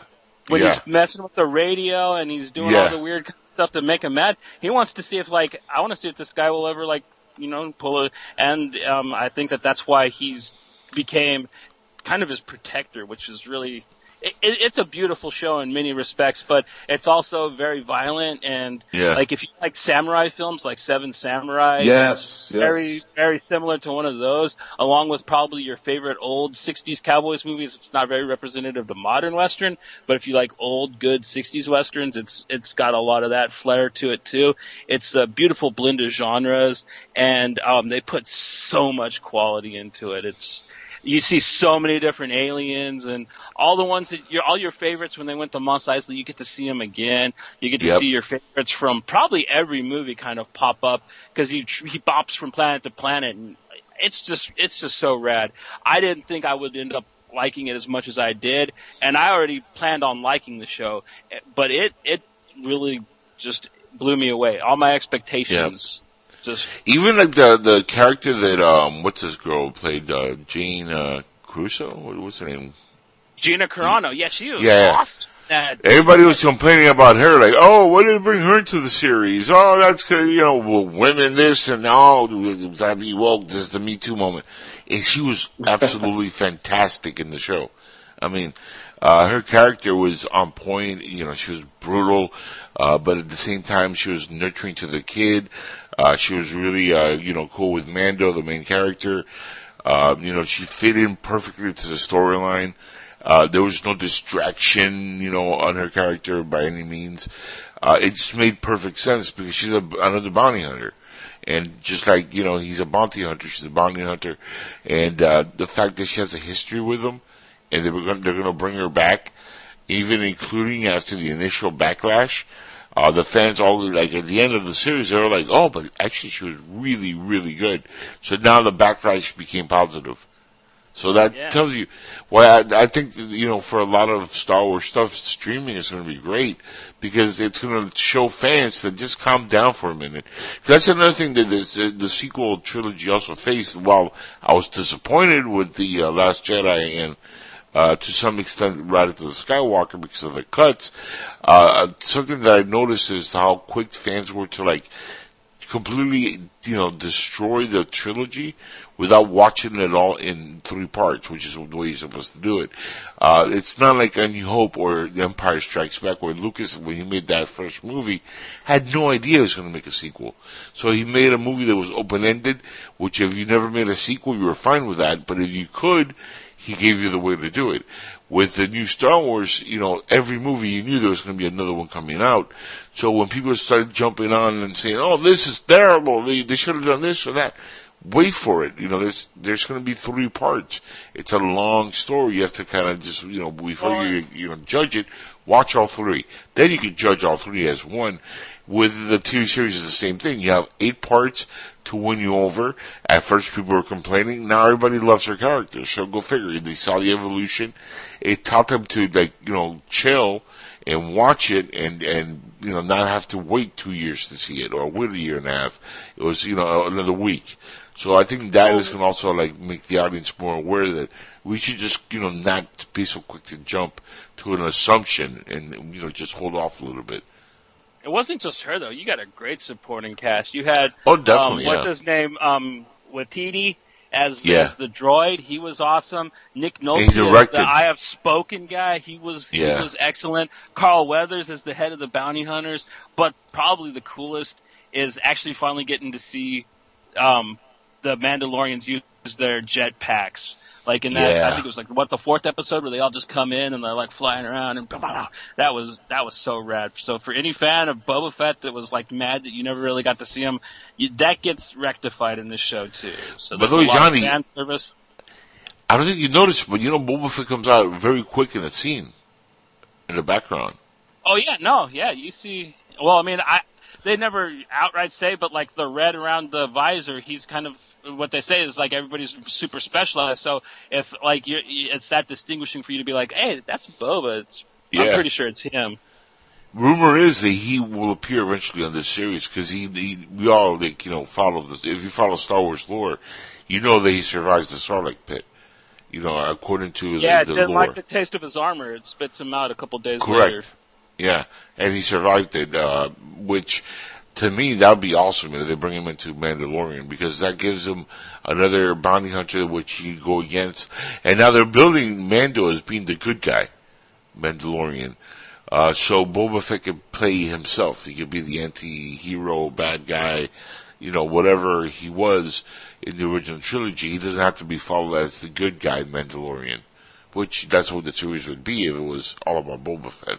So I'm excited to see if But they bring him wasn't the show season wasn't the show supposed to be a Boba Fett series to begin with? Initially, that's why they changed it because they were like, was. yeah, that was the initial concept. But because of that, they didn't want to make him the good guy because that's not who he was. He was a bounty hunter who went either way, bad or good. I thought Didn't the really matter. they said they didn't want to do it was because Disney Star Wars wanted their own character that they could market. They didn't want to use a George Lucas uh, Well, created. No, no, that was that was Well, just that's kind uh, of funny if that's true backlash. because they kind of put out this generic up and coming Mandalorian with kind of busted armor when you first meet him, and then at the end of this season, he's barely got like starting to get his cool armor together. You know what I mean? Yeah. So I don't, I don't, I don't see why they would do that if they were just going to replace him kind of with like this guy that's kind of wearing a mop and bucket at the Yeah. start. You know, but it, it might be true. I think I think that this actually plays off better than them trying to do a Boba Fett series. As much as I love the character, I think that it would be a very hard road to walk without because he's got a very angry, dedicated fan base. That if they did one thing wrong, all that anger that Jackal was just talking about with people Yep. from the the the characters, it's, it would be just so exemplified. It would be kind of like how I feel about Picard to um, Oh, to uh, Star Wars fans. You know what I mean? In some aspect, Yeah. of people that really fetishize and worship Boba Fett. Speaking of Picard, oh my goodness, that series started off so you know so good, and then the ending. What the hell happened there? But you, the last third, it's just like they had to rush it, and they were just like, okay, let's put space robot Cthulhu in it, and I'm just like, what? It was Really? it was because too many cooks in the kitchen. The show changed. They changed showrunners like three times.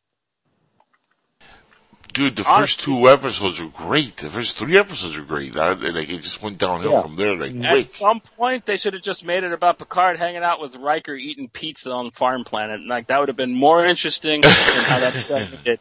And especially like when um Seven wakes up all the the Borg, and then they they just kill him right off. Like they just wake up and they open the. I was just like, why did they even bother doing that? Because I got all excited. I'm like, ooh, she's gonna be the new queen, and it's gonna be hard. Yeah. Nope, they're all dead. They're all. It's it's over. That there goes Yep. that cool thing. Way to just ruin that. Way to go, showrunner. Number when they had the when they had the samurai uh, dude show up, you know that was cool. Like he was a Romulan samurai character. Um, I forgot his name now, but he was uh, when he show yeah when he shows up, I'm like, whoa, that that character could actually you know change narratives a little bit and be a cool addition to this to this show going him. forward. And then you know he just became generic, and that was a shame because his look was really cool. Um, the sequence when he fights is excellent. I mean, his fighting sequences are badass, but it's just like the rest of the characters, like really, like you know, they they didn't do much with them.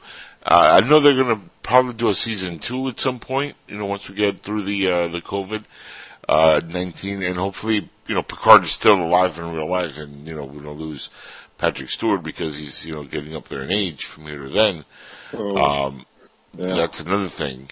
You know, uh, that's what old people do, unfortunately. You know, they pass away and eventually, you know, we're going to lose some of these, uh, screen legends. Uh, Picard, uh, is a great character, but what they did with him at the end also leaves a lot to be desired, man. I didn't like at all where that show ended up. And they, they want to renew it because it did well enough to be renewed for another season. So, Well, you guys might hate me for saying this, but Charlie's Angels was good. The latest one. That's you're right. I fine, hate. I hate you for that. I hate you I'll, for pro- probably check it out because I, I um I VOD'd um Kristen Stewart's other new movie Underwater. It wasn't the coolest thing. It falls into some tropes, but the idea of it and a lot of it is a very exciting, very interesting film. And I thought she performed wonderfully in it. I haven't been a fan of hers so far. But I thought she was terrific in that, so it almost made me kind of like I'll I'll give her Charlie's Angels a look if I if I catch it for free. Well, I mean, you guys are talking about losing Picard here. Uh, he plays Bosley uh, in, the movie, and uh, a pretty good Bosley. And spoiler alert, uh, he doubles as another character as well. Is he in drag in the movie? Because that's the new thing that I put everybody in drag. no, that's not. Is he it. like Charlie's Angel's grandmother also in, the, mo- in, in this? no, he's just the original Bosley. Apparently. Oh, okay, cool. Yeah, oh, that's So cool. that- yeah. So well, that, they, they always change. spoiler alert. Even what, even in the original like uh, Charlie's Angels movie, the Bill Murray played Bosley at one point. Yeah, Yeah. isn't that right? Yeah, yeah. Bill Yeah. Murray and then Bernie Mac played it in the second when he played Bosley's brother. Yeah, Yes. which that that's uh, well, it, it, it, clear casting choice perfectly. You know, they look exactly the same. Yeah. I like Bernie Mac. He just wasn't really good in that movie. That No, I love just wasn't Bernie really Mac. Very good. Period, though. Like the first Charlie's Angels, it's watchable, it's fun. I really enjoy Sam Rock- Rockwell's part in it. But um, yeah, that second one is just it's video golf. No, but what I'm saying is Bill Murray and uh looks identical. I'm just saying that for brothers, for him and Bernie Mac, that's great casting. There, you know, yeah, yeah, yeah. I can totally believe that that they came out of the same parents. I'm just saying. That's a little bit of a stretch. Uh, it was no, the but late, late '90s, man. Like that probably was what passed as edgy humor that month, man. You know what I, I mean? guess. But uh, you know, it, it's hard to replace um, you know a, a known face like that. And it, they tried really hard with Bernie Mac because he's uh, you know this great comedian, but uh, Bill Murray, uh, you know, that's hard to replace when you have him as Bosley. And the movie wasn't good anyway. Neither one of those two movies in the uh, the nineties. That's why I didn't even bother with the remake. Didn't really do anything for me. Uh, but you liked the V, so I mean, expand. What was it about it that you liked? Oh, uh, the short-haired blonde.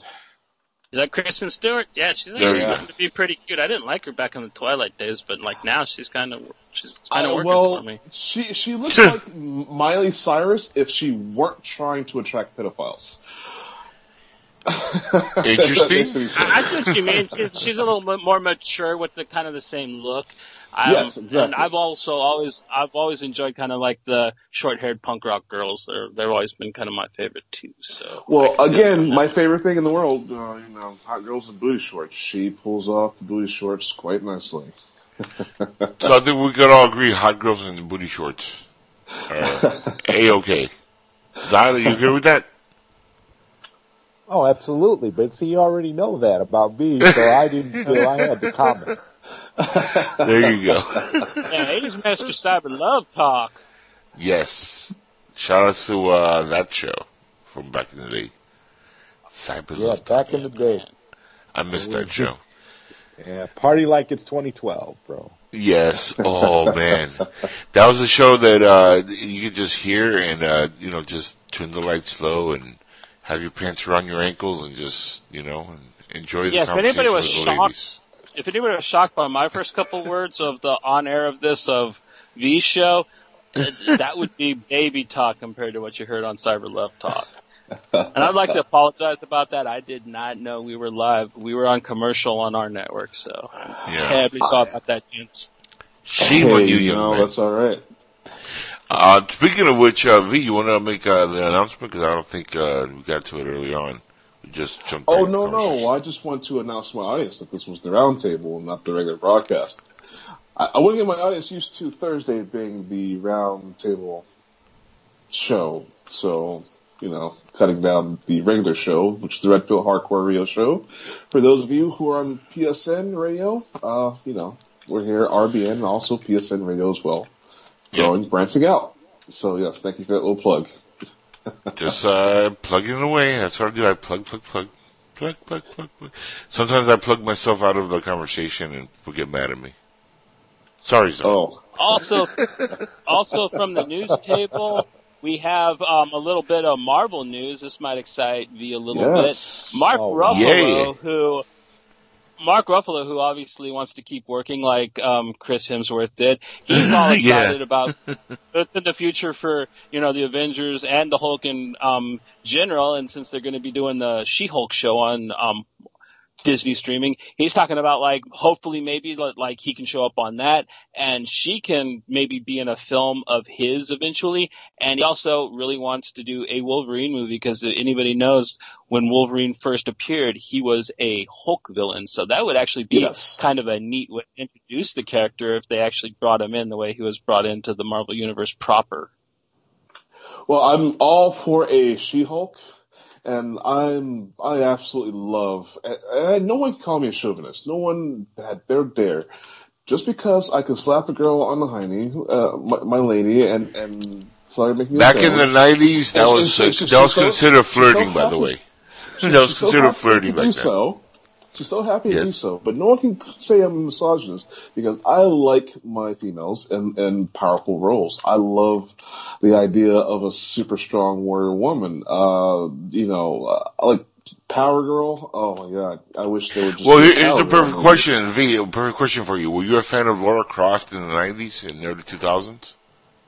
Laura Croft, Xena Warrior Princess. Yes. No, no, No, Laura, Tomb Laura Raider. Croft. Yeah, Tomb Raider. Because if you were, then th- you're perfectly No, no, I, I know, answered. I know Tomb Raider, but I'm saying Yeah. added on to that, uh, Xena Oh. Warrior Princess. Yeah, yeah. it's a, so if you're a fan of that, Yeah. I mean, that tells you everything. I'm, I was a huge uh, Tomb Raider Laura Croft fan. I was very disappointed by the movie, by the way. I didn't like what they did with the uh, movies at all. But I, I used to play the, the games all the time, and I was a huge fan of hers. There's a big misconception with the audiences today who are like, "Oh, everybody." Did you like uh, the new Tur- Did you like the new Tomb Raider though, uh, Jackal? I hated No, it. it was worse. No. It was worse than the Angelina Jolie ones. Yeah, Like, they- I was they- so they- dis- Oh, I, Never no, got I'm, it ask- right. I'm only asking because I haven't seen it. I, I don't. Know. It was terrible. It was terrible, and I was excited and for it it because I had was such a good yeah. cast too. It had um, Yep. Dominic West, Wally Goggins, um, what's her name, Alicia. She's cute. She was Yep. really good. She, she was actually decent as the character. It's just the film itself was written poorly. Garbage. And when they Yeah. tried to actually replicate the game when she's sneaking around with the bow, it, Yeah. it it was it was almost silly, man. I felt so bad for the person who shot that scene because it looks so sci-fi channel. And that's a, a story that you could, I, I, I assumed you could easily like, you know, make into a really epic, you know, series of movies if they just, you know, had the right, you know, people behind it and pushing it. Cause that, those games were awesome. The Tomb Raider games. I used to like, you know, spend and hours I used to watch those. that television show with Tia Carrera that was on. There was a ripoff Yeah. of the helicopter. And Yeah. that, Oh, that yeah. seemed like a very easy TV show to make. And plus, I just really enjoy watching Tia Carrera. Period. Tia Oh, Carrera. yeah. Period. Absolutely. Speaking they of never- pants, yeah, speaking of pants around your ankles, Tia Carrera. Tia But Carrera. they they just can't seem to make it work on film when it's like well, there was a perfectly cheesy ass show that ripped it off fine years ago. Like how come you can't do it on film? That makes no sense to me, man. They tried three times and it's just still elusive to them. Insane to me.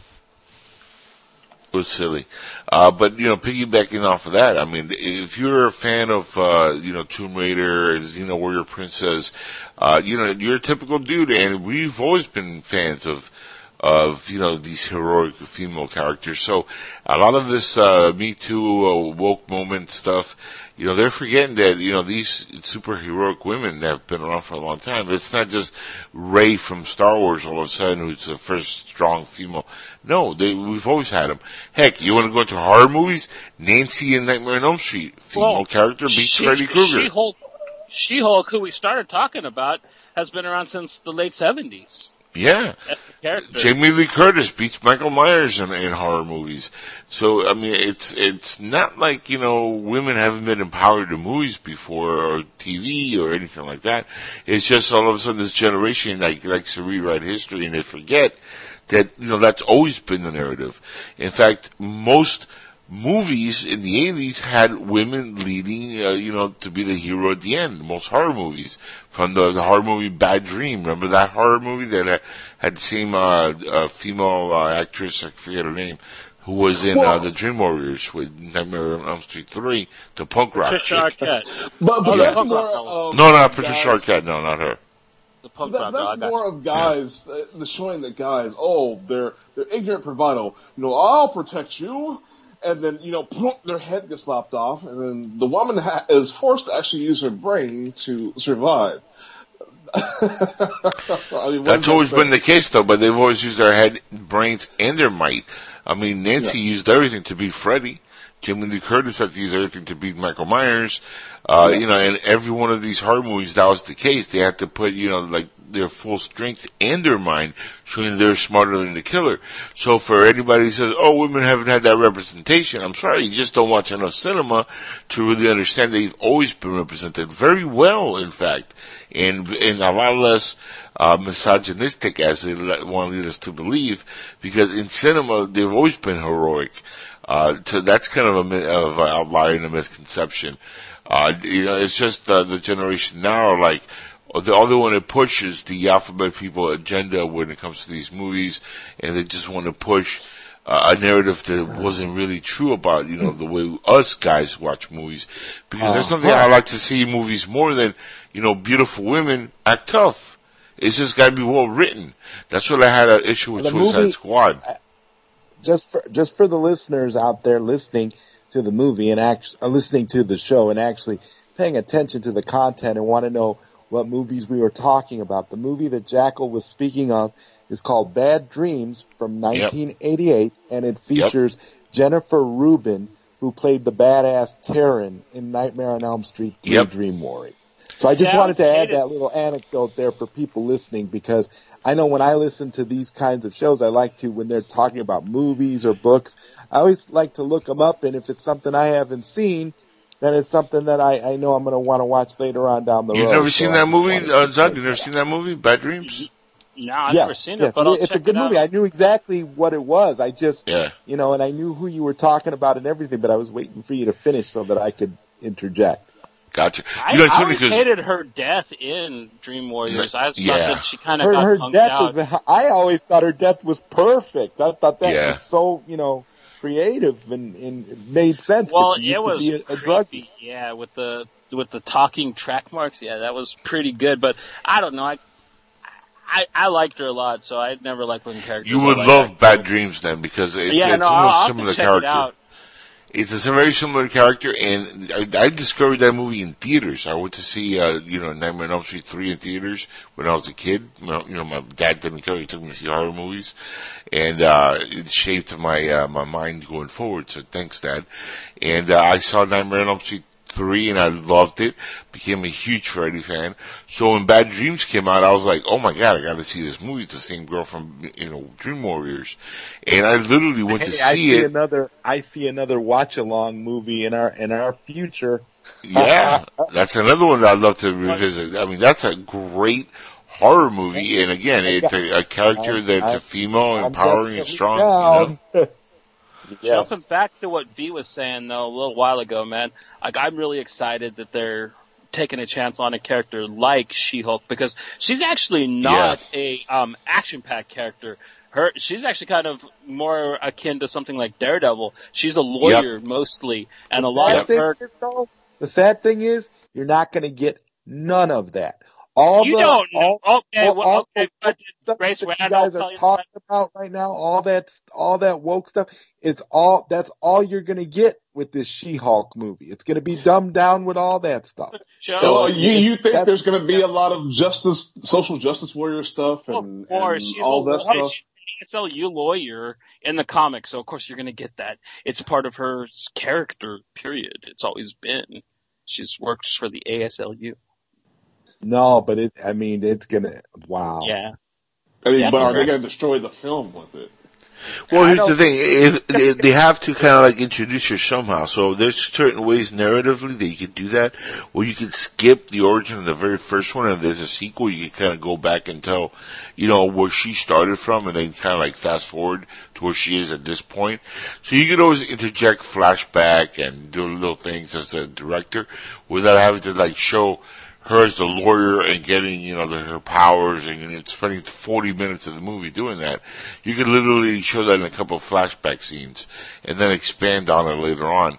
So, I mean, there, there's always tricks of how to do that as an editor and as a director. Well, the way she gets her powers is pretty that? easy. She gets a blood transfusion from her cousin. That's it. So literally all you have to do is, you want to start the movie that way, is show her in the hospital as a sick patient getting a blood transfusion, going home and then having the, the transformation. That could be the first five minutes of the movie. And then later on you find out, you know, more about her character, why she is who she is, her lawyer, you know, activities in the follow-up movies. You don't even have to see her as a lawyer.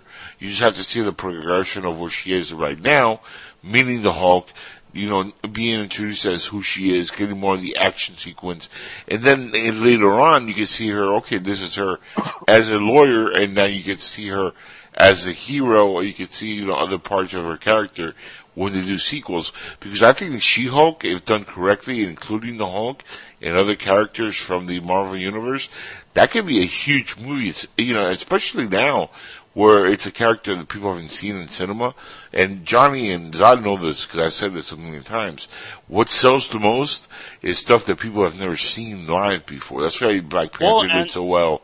And all these characters that we've never seen on cinema do so well, and people are people are shocked by it. It's not that you know these are just phenomenal movies because Shazam was uh, a fun movie, but a lot of people didn't like Shazam. So I don't. Well, like the cool Shazam. thing about her, but it was something we've never seen. has- so she has a wide range as a character, and Right. she's friends with virtually everybody. She's been a part of the um the champions. She's been a Fantastic Four member for decades.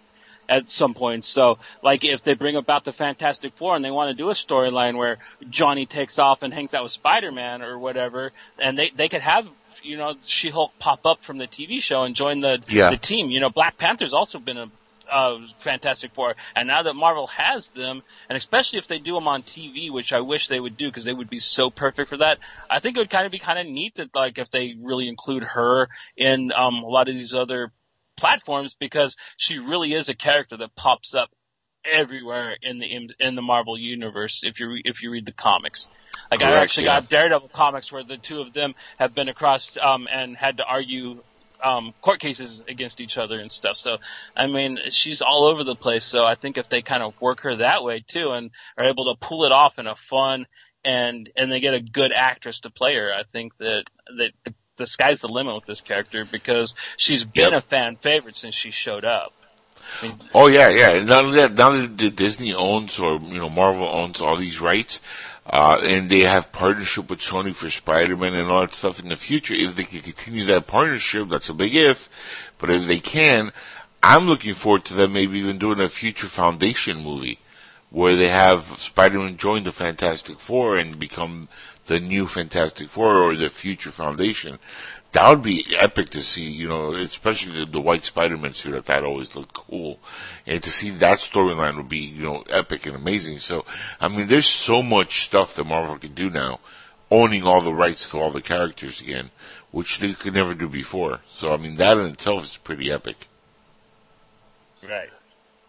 Absolutely. Yep. But so yeah.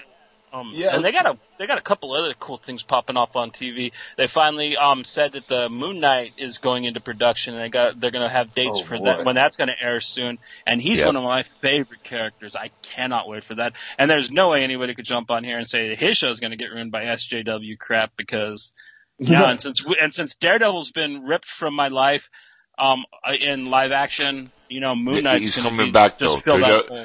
Fill that Darede- hole. Daredevil is coming back uh, with the Defenders, Johnny. It's already been uh, confirmed, by the way, just recently, a couple of days ago. It's Um, the same guy gonna play him as Charlie yeah, Cox coming yeah, back. yeah, he's coming Oh. back. Yeah, the whole Defender uh, from uh, Netflix. Every one of the actors is coming back for the Defender series once everything gets back to normal. Um, that was announced uh, days ago, couple of days ago. You might have missed it, but I'll link you some stuff on that also. But uh, yeah, no, they they're But the bringing everyone. Defenders, the. Defenders series that Netflix did was horrible, though. So why would they do the Defenders again instead of just doing it? a Daredevil show? Bec- well, Well, they're doing the Daredevil show first. They'll They're that one launch first. solo series after they do a Defenders. Yeah. I, I was what I Yeah, would but think. that didn't work though. That was the least watched show of all of them. I think. But that was actually, I think Netflix's Jessica. Jones was the least watched, but then like Yeah, right underneath true. that was Defenders. What about but Iron Fist? I thought Iron Fist would be way less watched than either. But that was that was because of the studio uh, Netflix, which was running most of that stuff, and they wanted to get rid of all the, all these shows. Remember, a lot of this stuff got rushed into uh, production after they were already initially greenlit, because they were going to lose the rights to uh, Marvel Disney, and they were like, uh, "Well, if that's going to be the case, just rush this stuff out there and let's get rid of it." And that's kind of what happened with a lot of these series.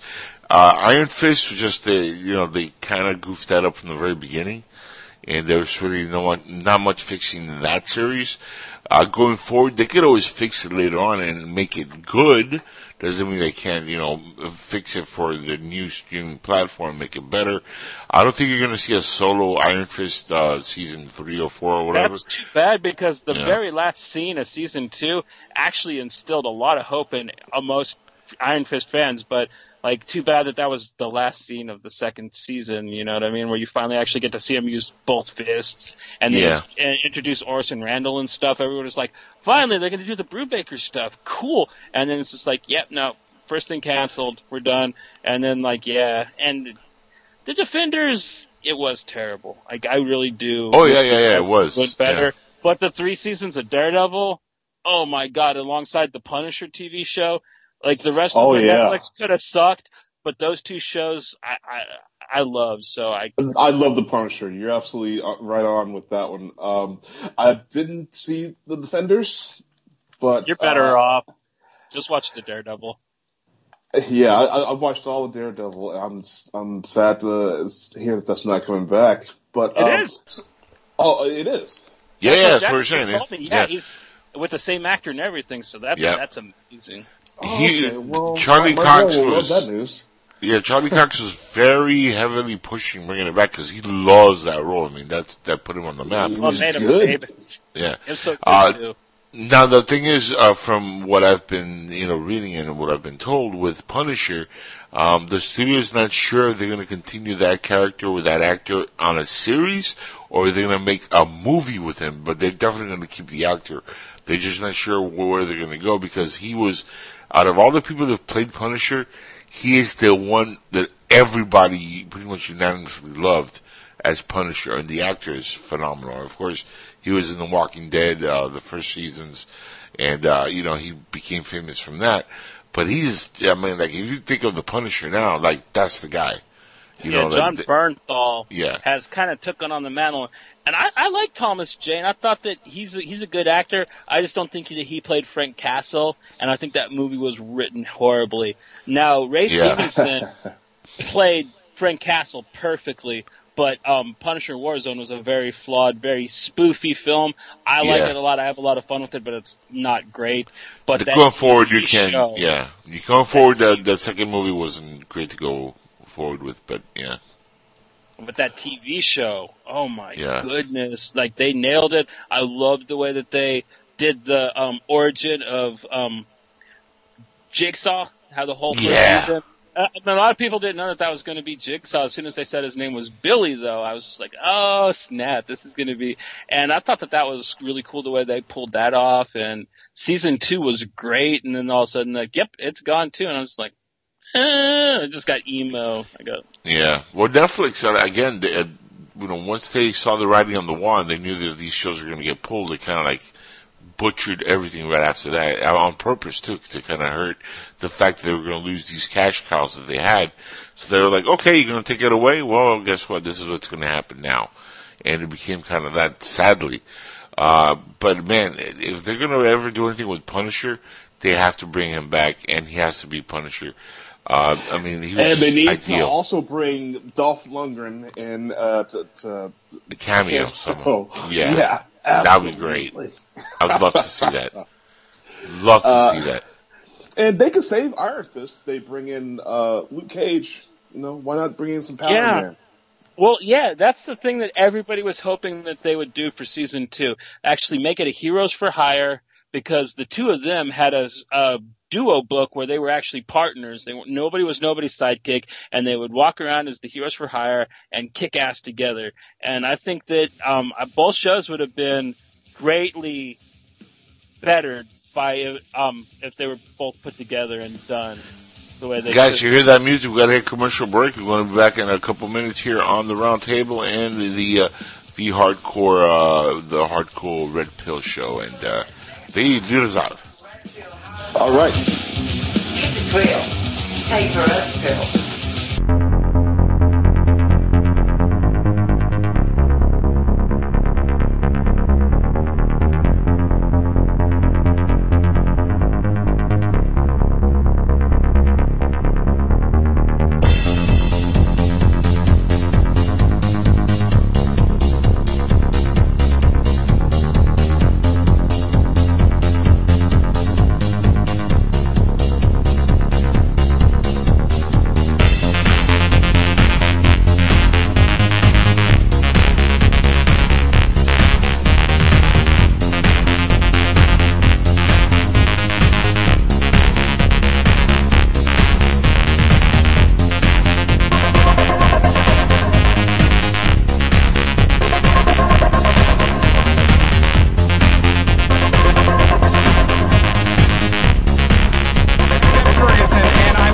to you for a second about the presidential election that's going on.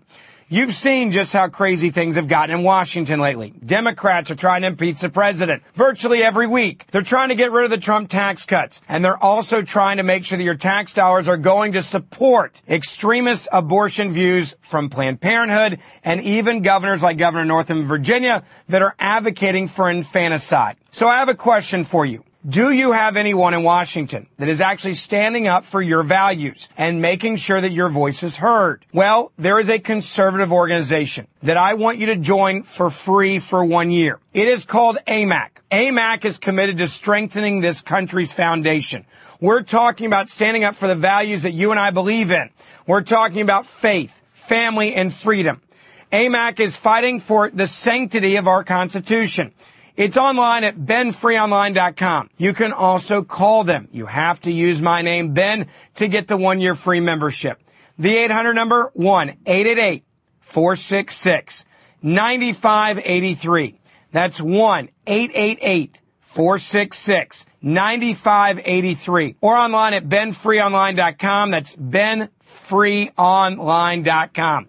Join AMAC today. You'll get their newest magazine and you'll have your voice be heard in Washington on important issues every single week. BenFreeOnline.com or call them and get your membership. You have to use the promo code BEN, 1-888-466-9583. Hi, this is Chris Tillman from Haunted Toledo. I'm Angel from Inside the Jackal's Head and Skywatchers Radio. I'm Brian Anderson. I'm an aviation technician and voiceover artist. This is Deborah Jane East, host of Notes from the Underground. I'm Ronald Murphy from Inside the Goblin Universe. I'm Kat Ward of Paranormal Heart. Hi, I'm Brian Bowden from Inside the Goblin Universe. I'm Arizona Tramp from Swamp Gas. Hey, this is Sarah Shelton from Haunted Toledo. Hi, I'm Al Santoriga from the Bronxville Paranormal Society. Harold St. John with the Toledo Ohio Ghost Hunter Society. Please. Please. Please. Please. Please. Please, while you're out there driving, watch out for motorcycles on the road. Be careful and watch out for motorcyclists. And watch out for motorcycles. Watch out for motorcyclists. Please don't text or drink and drive. Please don't text or drink and drive. We've seen the aftermath of what can happen when you take your eyes off the road, even for a split second. Please don't text or drink and drive. Text can wait. Be safe. It's not just the law, it's a good idea.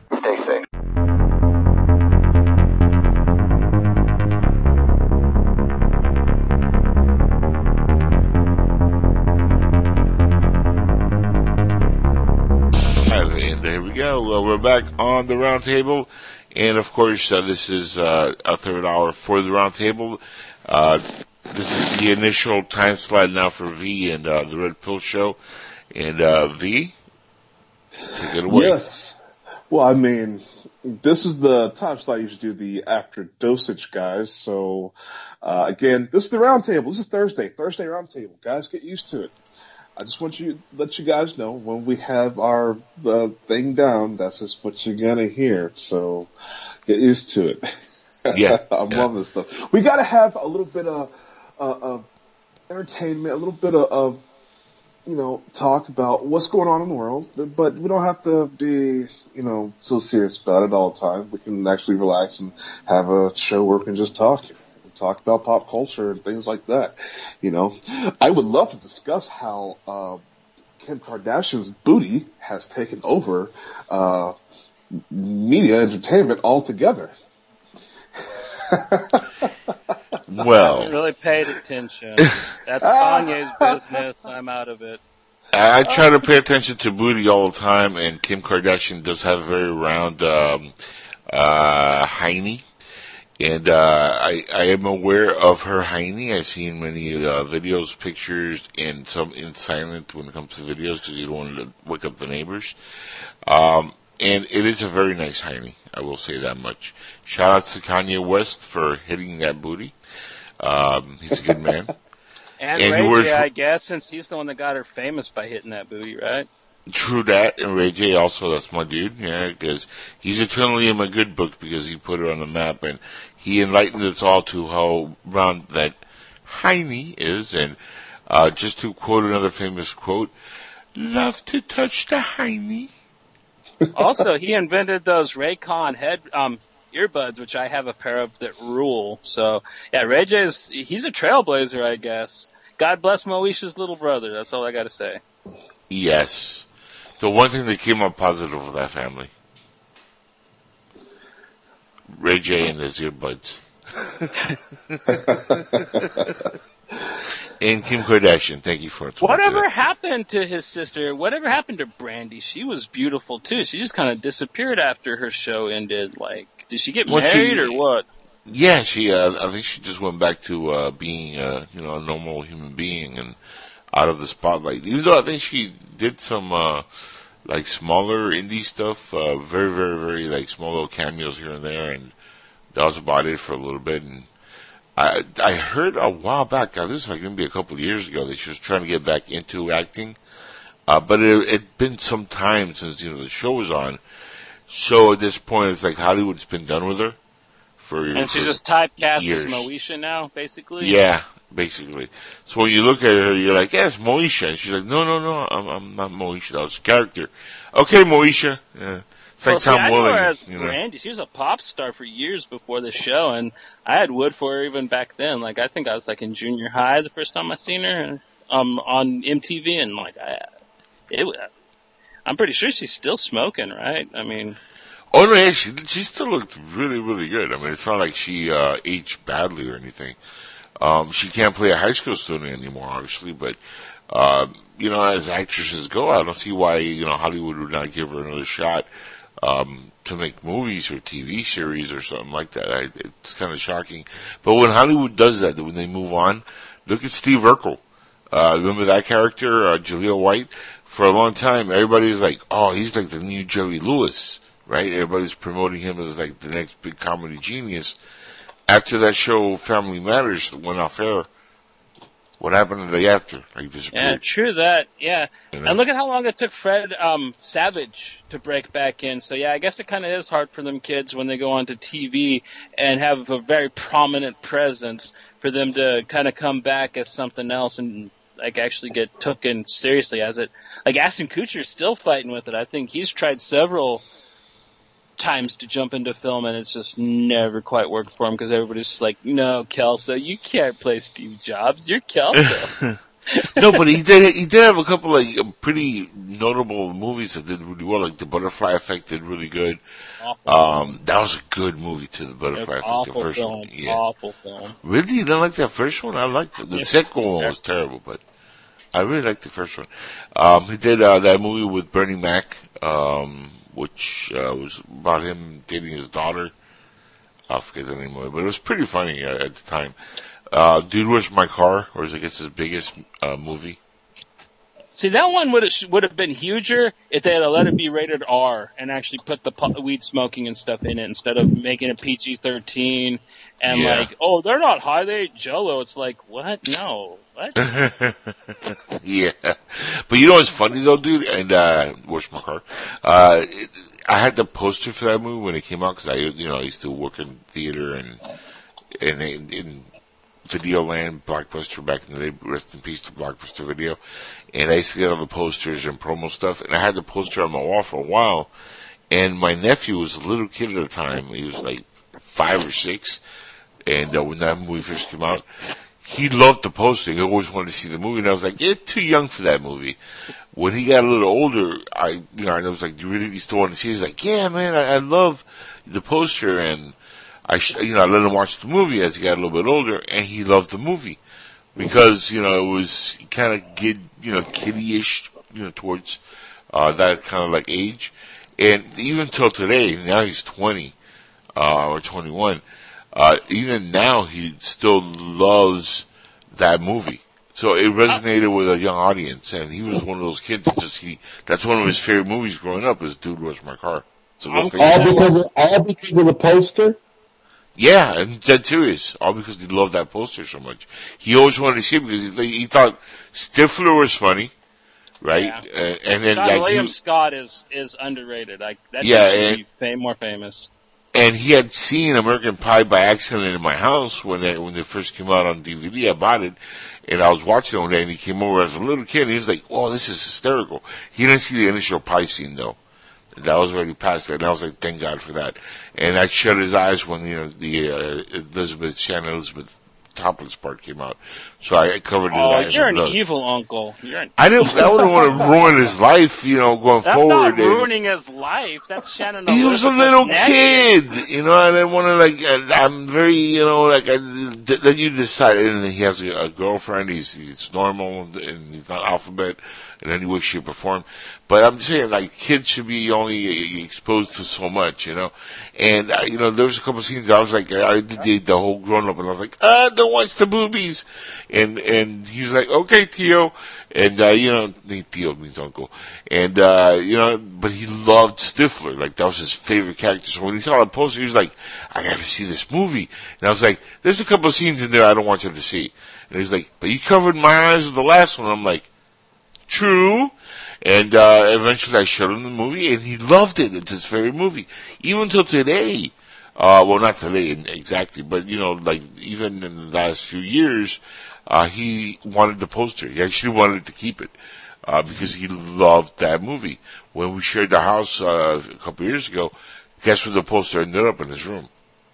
Cool. Well, I'm really happy that worked out for him because I remember when I was younger and like Silence of the Lambs came out, my mom was like, "Oh, you can't watch that. It- It's it's too freaky. It'll it'll." And then like later on, after like I'd seen like Hellraiser and like all of like the classics, I got finally sat down and watched, and then I was just like, "Really? You thought this would freak me out?" I mean, like, sure, the guy with his weenie tick t- tucked between his legs, that is a bit off-putting, but it's definitely not going to ruin my life like obviously Shannon Elizabeth's boobs would have. Oh my Well- god, the inhumanity of that. Well, it was just a, a big grown-up, um, a big uncle moment where I just jumped and I was like, "Oh, boobies! and He's a kid. I don't want to, you know, like he shouldn't be watching any pornography. That's not cool." He, he has older cousins. He's seen a Playboy. Like I am sure how young by- I was when the first time one of my cousins were like, "Hey, check this out," and I was just like, "What are those?" You know, like the normal little kid thing you do when you see him. He's like, hmm, "Those are." You know, Okay. I, I, I didn't have any of that growing up. I mean, I was raised by television. I mean, six years old, I'm sitting in front of the TV watching HBO. I mean, I used to, you know. So you saw boobs I- when pretty young then, if you were watching Well, HP. I was on the honor system. My mom told me when I was supposed to go to bed, she'd go to bed because she has to get up and work a 12 hour day. Uh, you know, I just sat in front of the TV and yeah, I was watching real sex and everything on HBO. I mean, I didn't, that, that stuff didn't freak wow, there's, some, there's something I haven't heard mentioned in a long time. Real sex. Wow, That- yeah. that's the- yeah. I mean, I used to walk in and my brother watching porno at the age of four, so I was like, ah, okay. I guess I'm the other, I'm the Mother Teresa here because I didn't watch my first porn until I was like 12, and I was like, "Ooh, what's that?" And then it was like, "This is the vagina," and I'm like, "Oh, I like that. growing up for me it was growing up for me it was Cinemax late night. Yeah. Yes, yes. Skinemax, yes, Pretty much, yeah. yeah. They would we're all good on they would always Yeah. show a real. it would always show a real gory movie or a bloody movie like John Woo's The Killer, and then after Yeah. that, they would show, after that they would you it would be nothing but baby oil and nipples. So there Yeah, you go. was soft, soft core goodness. yeah, boy. Actually, I still remember the the name of the first, mm, you know, semi porn movie I ever saw, uh, and it was uh, a long series of them, the Emmanuelle series. Remember those? Yeah, yep, yeah, Yeah. same with me. Yep. Yeah, Yeah. that, yeah, that was it. I, I'll never forget that. That made me a man. Well, so what about these actresses that come up on these B movies and uh, they're flashing the boobs? The way should be. a serious role after that. I mean, do you think they're just content with that? And and what's what what what is it about the boobs that kill your career? Because you could be a list actor and then you go, you know, like Tara, Tara Reid, for example. You know, you get little boobs to Ah. Next thing you know, you're doing B movies, and oh, Yeah. they're expecting you to show your boobs. Well, the, the thing is, is Hollywood Mm. wants you to do it in a tasteful way. And like, Yeah. you, if you show them in an art film or like in a movie where like you're kind of just like they're by the pool and they they flash them a little bit, but like if they do something where like it's just seen it, it makes for some reason makes you seem like lesser, like you're exploiting yourself, which I, I don't understand. If a person feels comfortable and happy with the way they look, and they want don't mind sharing with you know inquiring minds what that looks like. I I don't understand why that degrades them at all. I, I have a name for you guys. What's that? I have a name for you guys. Uh, does the name Chloe Sevigny mean anything to you? Sevigny, uh, the, the chick from Sevigny. Kids, the one that the one that gets raped by Casper at the end. Yes. Um, she was an upcoming actress. She also, uh, he didn't really rape her as part of the movie. Uh, Yeah, no, just it- in it- case it- yeah, in Okay, case okay, again, what? Okay. You've never seen She, Kids? better. You've never seen Kids? Wow. oh, yeah, it's a great No, no, movie. Oh, wait a minute. Is that the one where someone uh, gets HIV from? Yes. Yeah. Oh, That's- okay. Yes. That's It's a a, it was a essential movie. viewing for people our age. I just Yes. figured everybody's. I Well, know. I, after I that movie- Casper Friendly Ghost raping a chick. No, that would have been a great movie too, but that would have been awesome. But no, that, that, that never happened. Oh, that was the wrong Casper. Yeah, that would have been great though. I'll tell you, I would pay my hard money to see that. Uh, no, but here's the thing. Uh, she was an upcoming actress. She even did American Psycho with Christian Bale. Um, she was really getting like creamy, like really great parts. And then she did a movie called The Brown Bunny with her then fiance, Vincent Gallo, director. And, uh, there's a very famous BJ scene in there where Yeah. she does, and that ruined her career. Uh, Well, literally, like, she, that she- destroyed her she after went- that. She went back to the indie scene. She's still making indie films. She was always an indie dar- darling anyway. She came out of doing like Larry Clark and um, what's his name, Harmony Korine movies anyway. So her going back, it I don't know, it's kind of full circle. But she was becoming like an actual Hollywood celebrity, and she kind of went back to her roots because She had no but I mean, choice. that- the thing is, is Brown Bunny actually has a fully pornographic scene. It's not Yeah. like they play acted the fellatio, which you mentioned. It's actually truly performed in the film. Yeah. It- Yeah. it's a true Yeah. sexual act on the film in that movie. Yeah, and, and that, and it was funny because she did interviews as an actress to promote, you know, other work that she, and in fact, she was promoting, uh, Boys Don't Cry, I think, at the time, um, and they were asking her about kids and about doing those kind of movies, and she said she enjoys more risque movies, and then she did the Brown Bunny a few years later, and after that, everybody's like, wait a second, this is like, really off the radar from even Boys Don't Cry or Kids. And, uh, interview when she was promoting, you know, a movie right after, um, the Brown Bunny, they asked her, uh, they just kept going back to the Brown Bunny in that scene. And she didn't get why it was such a big deal because it, it, it meant to be an art film, but it is a very pornographic scene. And she was trying to defend it and they were like, but you actually performed oral sex in the movie and, and like like her expression, she was kind of like really like she didn't know how to answer or you know, even continue with the interview at that point. And I think that's when Hollywood was like, okay, we, we you know we're done with her. And it's very sad because she's a great actress. And again, as for actors going forward, once you put yourself in that kind of a, of a role, it's very hard to come out of that and, and be taken serious.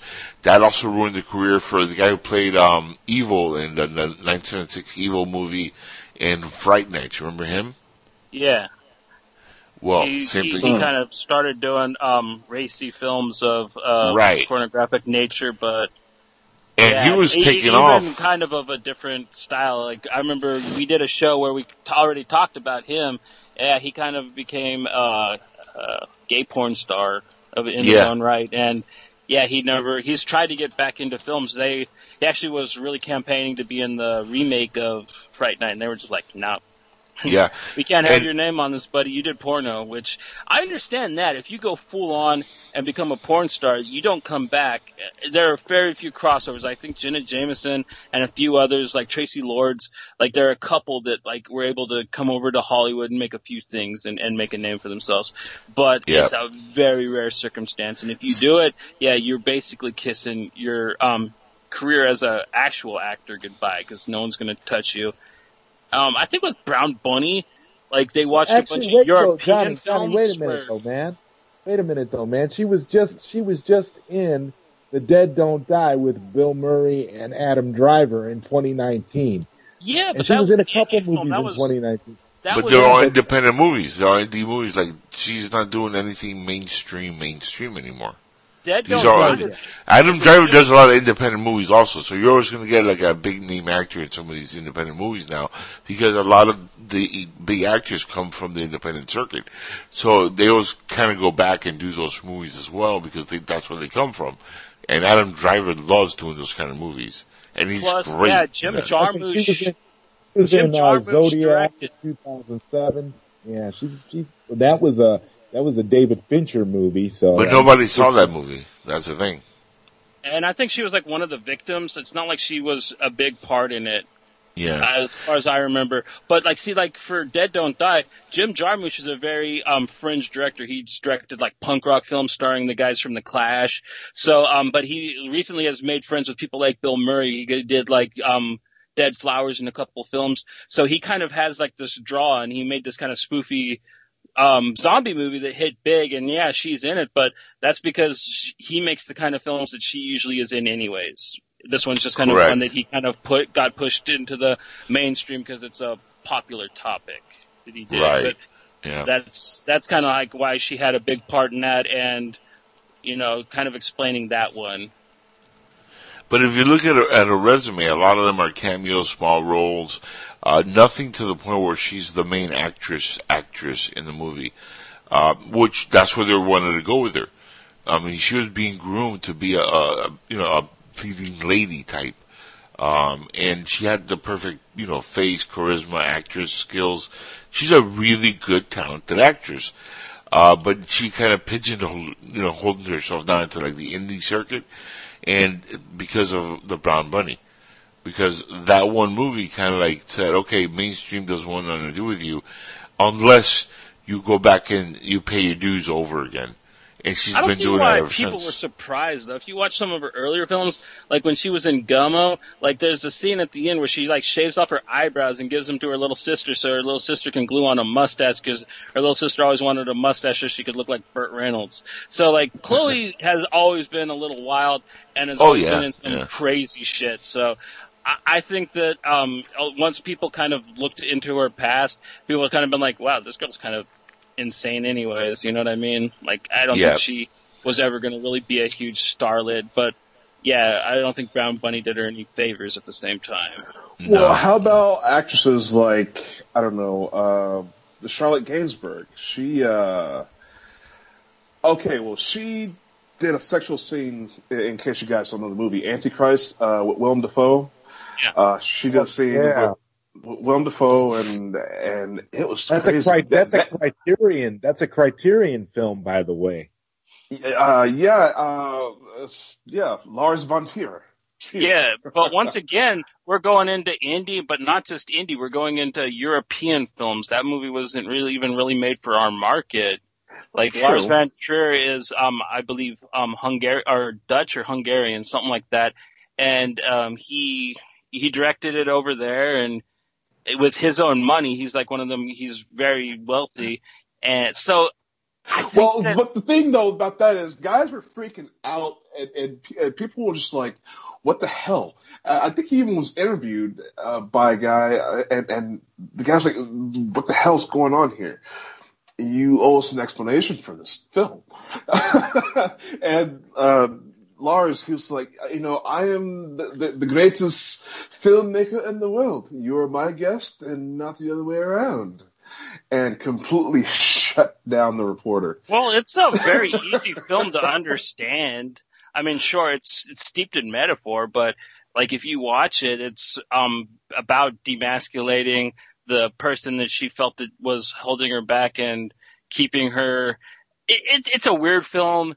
It's very artistic. It's very surreal, but it's not um impossible to understand. Um, plus, it's um meant to be kind of one of those woke films. So what she does to Willem Dafoe, sure, it's horrible and graphic, but it's it's supposed to be empowering at the same time, and in Lars Van own kind of disturbing way, because he's like one of them guys that constantly wants to shock people. Like if you see Nymphomaniac and some of his other films, he really wants to be one of those guys that like um Gaspar Noé that really make these films that are just outrageous, that just traumatize you. Lars isn't as good, but he wants to really be. in. I think Antichrist is probably the closest he got because that is true savagery. I mean, like when you watch it, you're just like, ah, my God, I don't want that girl ever near me. yeah, exactly. It's like, wow, these women actually exist. Okay, I gotta be careful. Well, the thing By the was, is it's a movie about mental health problems and Yeah. loss and grief, and there's a lot to it. That it's Oh, not yeah. just a representative of a certain type of woman or a woman, or women in general. It, it's about a certain feelings and emotions and things that happened. It's it's very expressive. I don't want to get deep into the film because I'd be spending almost as long as the film is trying to explain it to the audience. But yeah, it, it, it, that's a completely different case. And since it's looked on so artistically, and it wasn't actually like a sexual act, it wasn't made to be like erotic or horny. Sure, there was an organ involved, but it's it's more gruesome and cringeworthy than like you have to be a Of course. to think that that was hot. That's all I gotta Well, you know, if you think that's hot, then you're the kind of guy that would date Lorena Bobbitt. So I don't know. Yeah, definitely, definitely. Well, I mean, minus her cutting the member of her husband, what has she done wrong, really? There's no redeeming that woman. I'm sorry. Yeah, that's uh, my bad. oh, from what the from what the police report said, guy might have had it coming. He was way too rough than he. yeah, he, he wasn't a good dude.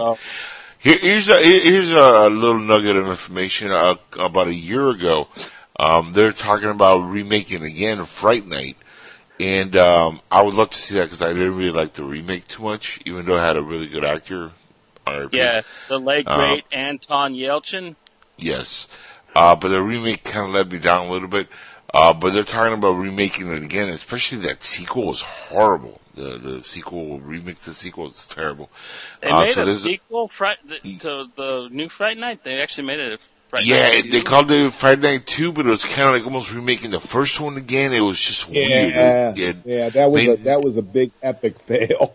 It made no sense whatsoever. So they were talking about remaking again the original, and Stephen, uh, what's his uh, phone name? I was messing up. Stephen, uh, Jeffrey, Godfrey, uh, Geoffreys, who played, uh, uh, who played the evil, uh, the original one.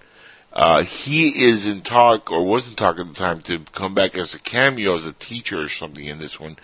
So they're kind of like softly bringing him back into Hollywood because he's no longer doing the adult oriented stuff for years now. And, um, because of that, and he also, he wanted to get back into like acting normally again. Uh, so they, he might have a little cameo scene or something in that, in the remake. If that ever gets done now with the, you know, Corona, we don't know if Hollywood is, is ever going to do movies again. Uh, but if they do, that's something that was being planned a year and a half ago, and uh, I hope it does get done because I'd love to see them do that again, right? Because I'm a huge fan of the original Fright Night movie, and even the Fright Night Two, the original one from the 80s and 90s, that was a really good movie. Like part two was almost as good as the first one. I won't go that far, but it definitely was a decent sequel. Well, it, almost as good. I didn't say it was as good or better. I said it was almost as good as the first one. That first one was epic. I mean, I loved It, everything it's one of in that first best one. Yeah. kind of goofy kind of almost spoof but not horror film. Yeah, like Yeah. you can't go wrong with the original Fright Night. And it uh, stands Roddy up- McDowall as Peter Vincent was just so on fire, man. He was so good in that. And it stands up. You can watch that movie today, and it's still a good movie. Actually, I watched it again about three months ago. It's funny that you See? guys bring up that movie. Uh, I, it's it's kind of hokey when you think about you know the effects and everything, but yeah, it Yeah. still stands. But it, it could use a a real remake. Correct. You're which is so what they want to cool, Brewster. do. Imagine if he plays a teacher and they kill him, and he ends up saying that again in the movie, just for the heck of it. Charlie Brewster tries to save him, but like the monster still gets him. But like, yeah, dying, he thinks he's saved, and just like, you're so cool, Brewster. Yeah. That would be I would love to see that. Even if he's older now and he's past his uh, adult film, uh, you know, repertoire, uh, we played, uh, you know, a lot of uh, really out there uh, roles. Let's just leave it at that. Um, but uh, you know, that character was, you know, perfect for him. And in in that movie, it, it was a timeless movie. It's one of those you know classics that you hate to see them retouched, but at the same time, the story was so cool and, and done so well once that with today's effects, you're almost like, man, if they could just get the same story, tempo, and tone, and give today's effects, this could be a masterpiece of like a horror Just- comedy. I just don't know what. I just don't know like what they'll saying- do with Peter Vincent this time because last time it kind of made sense because like you had those TV magicians like Criss Angel. There's nothing really like that, so I don't know. Well, what they used. David Tennant for the remake uh, at one point. Didn't he play the uh, Peter Yeah, he played. character? Yeah, he played the Peter Vincent character, but that was the thing. Like, instead of being like an old timey vampire hunter from like a Hammer film, he was a, a TV magician who Right. kind of acted like he was satanic and knew about vampires and stuff. So that's why he went to him. We don't really have anything spooky on TV or in film that I could really see like being the modern equivalent to like a oh, we kind of do now. We we do. You, you haven't seen it though. The the new show with uh, Robert Englund is kind of like that, where he's kind of like in, a very mysterious tone, introducing documentaries of very really spooky cases of horror and, and things that have happened in real life and and it's like a documentary style type of thing and it's very like dark and and like horror oriented So you're saying that they could, they could get um they, get Freddy Krueger to play Peter Vincent? I'd watch that then. That'd be awesome. Are you kidding me? And he's old. Why not? Peter Vincent was older than the original. Yeah, no, Think about that. was Roddy was pretty ancient. Yeah, so Yeah. Think about that. That would be great for Robert Englund. I mean, we all love him as Freddy. He is our Freddy Krueger. Nobody can replace that. So just think about that. If you could bring Robert Englund to play Peter Vincent in, in a modern retake of the Fright Night movies and give it a good young cast, you know, to play the uh, the younger characters and bring in uh, Stephen Geoffreys to play a teacher or something like that, that's gold. I would I would line up like Star Wars to get tickets for that.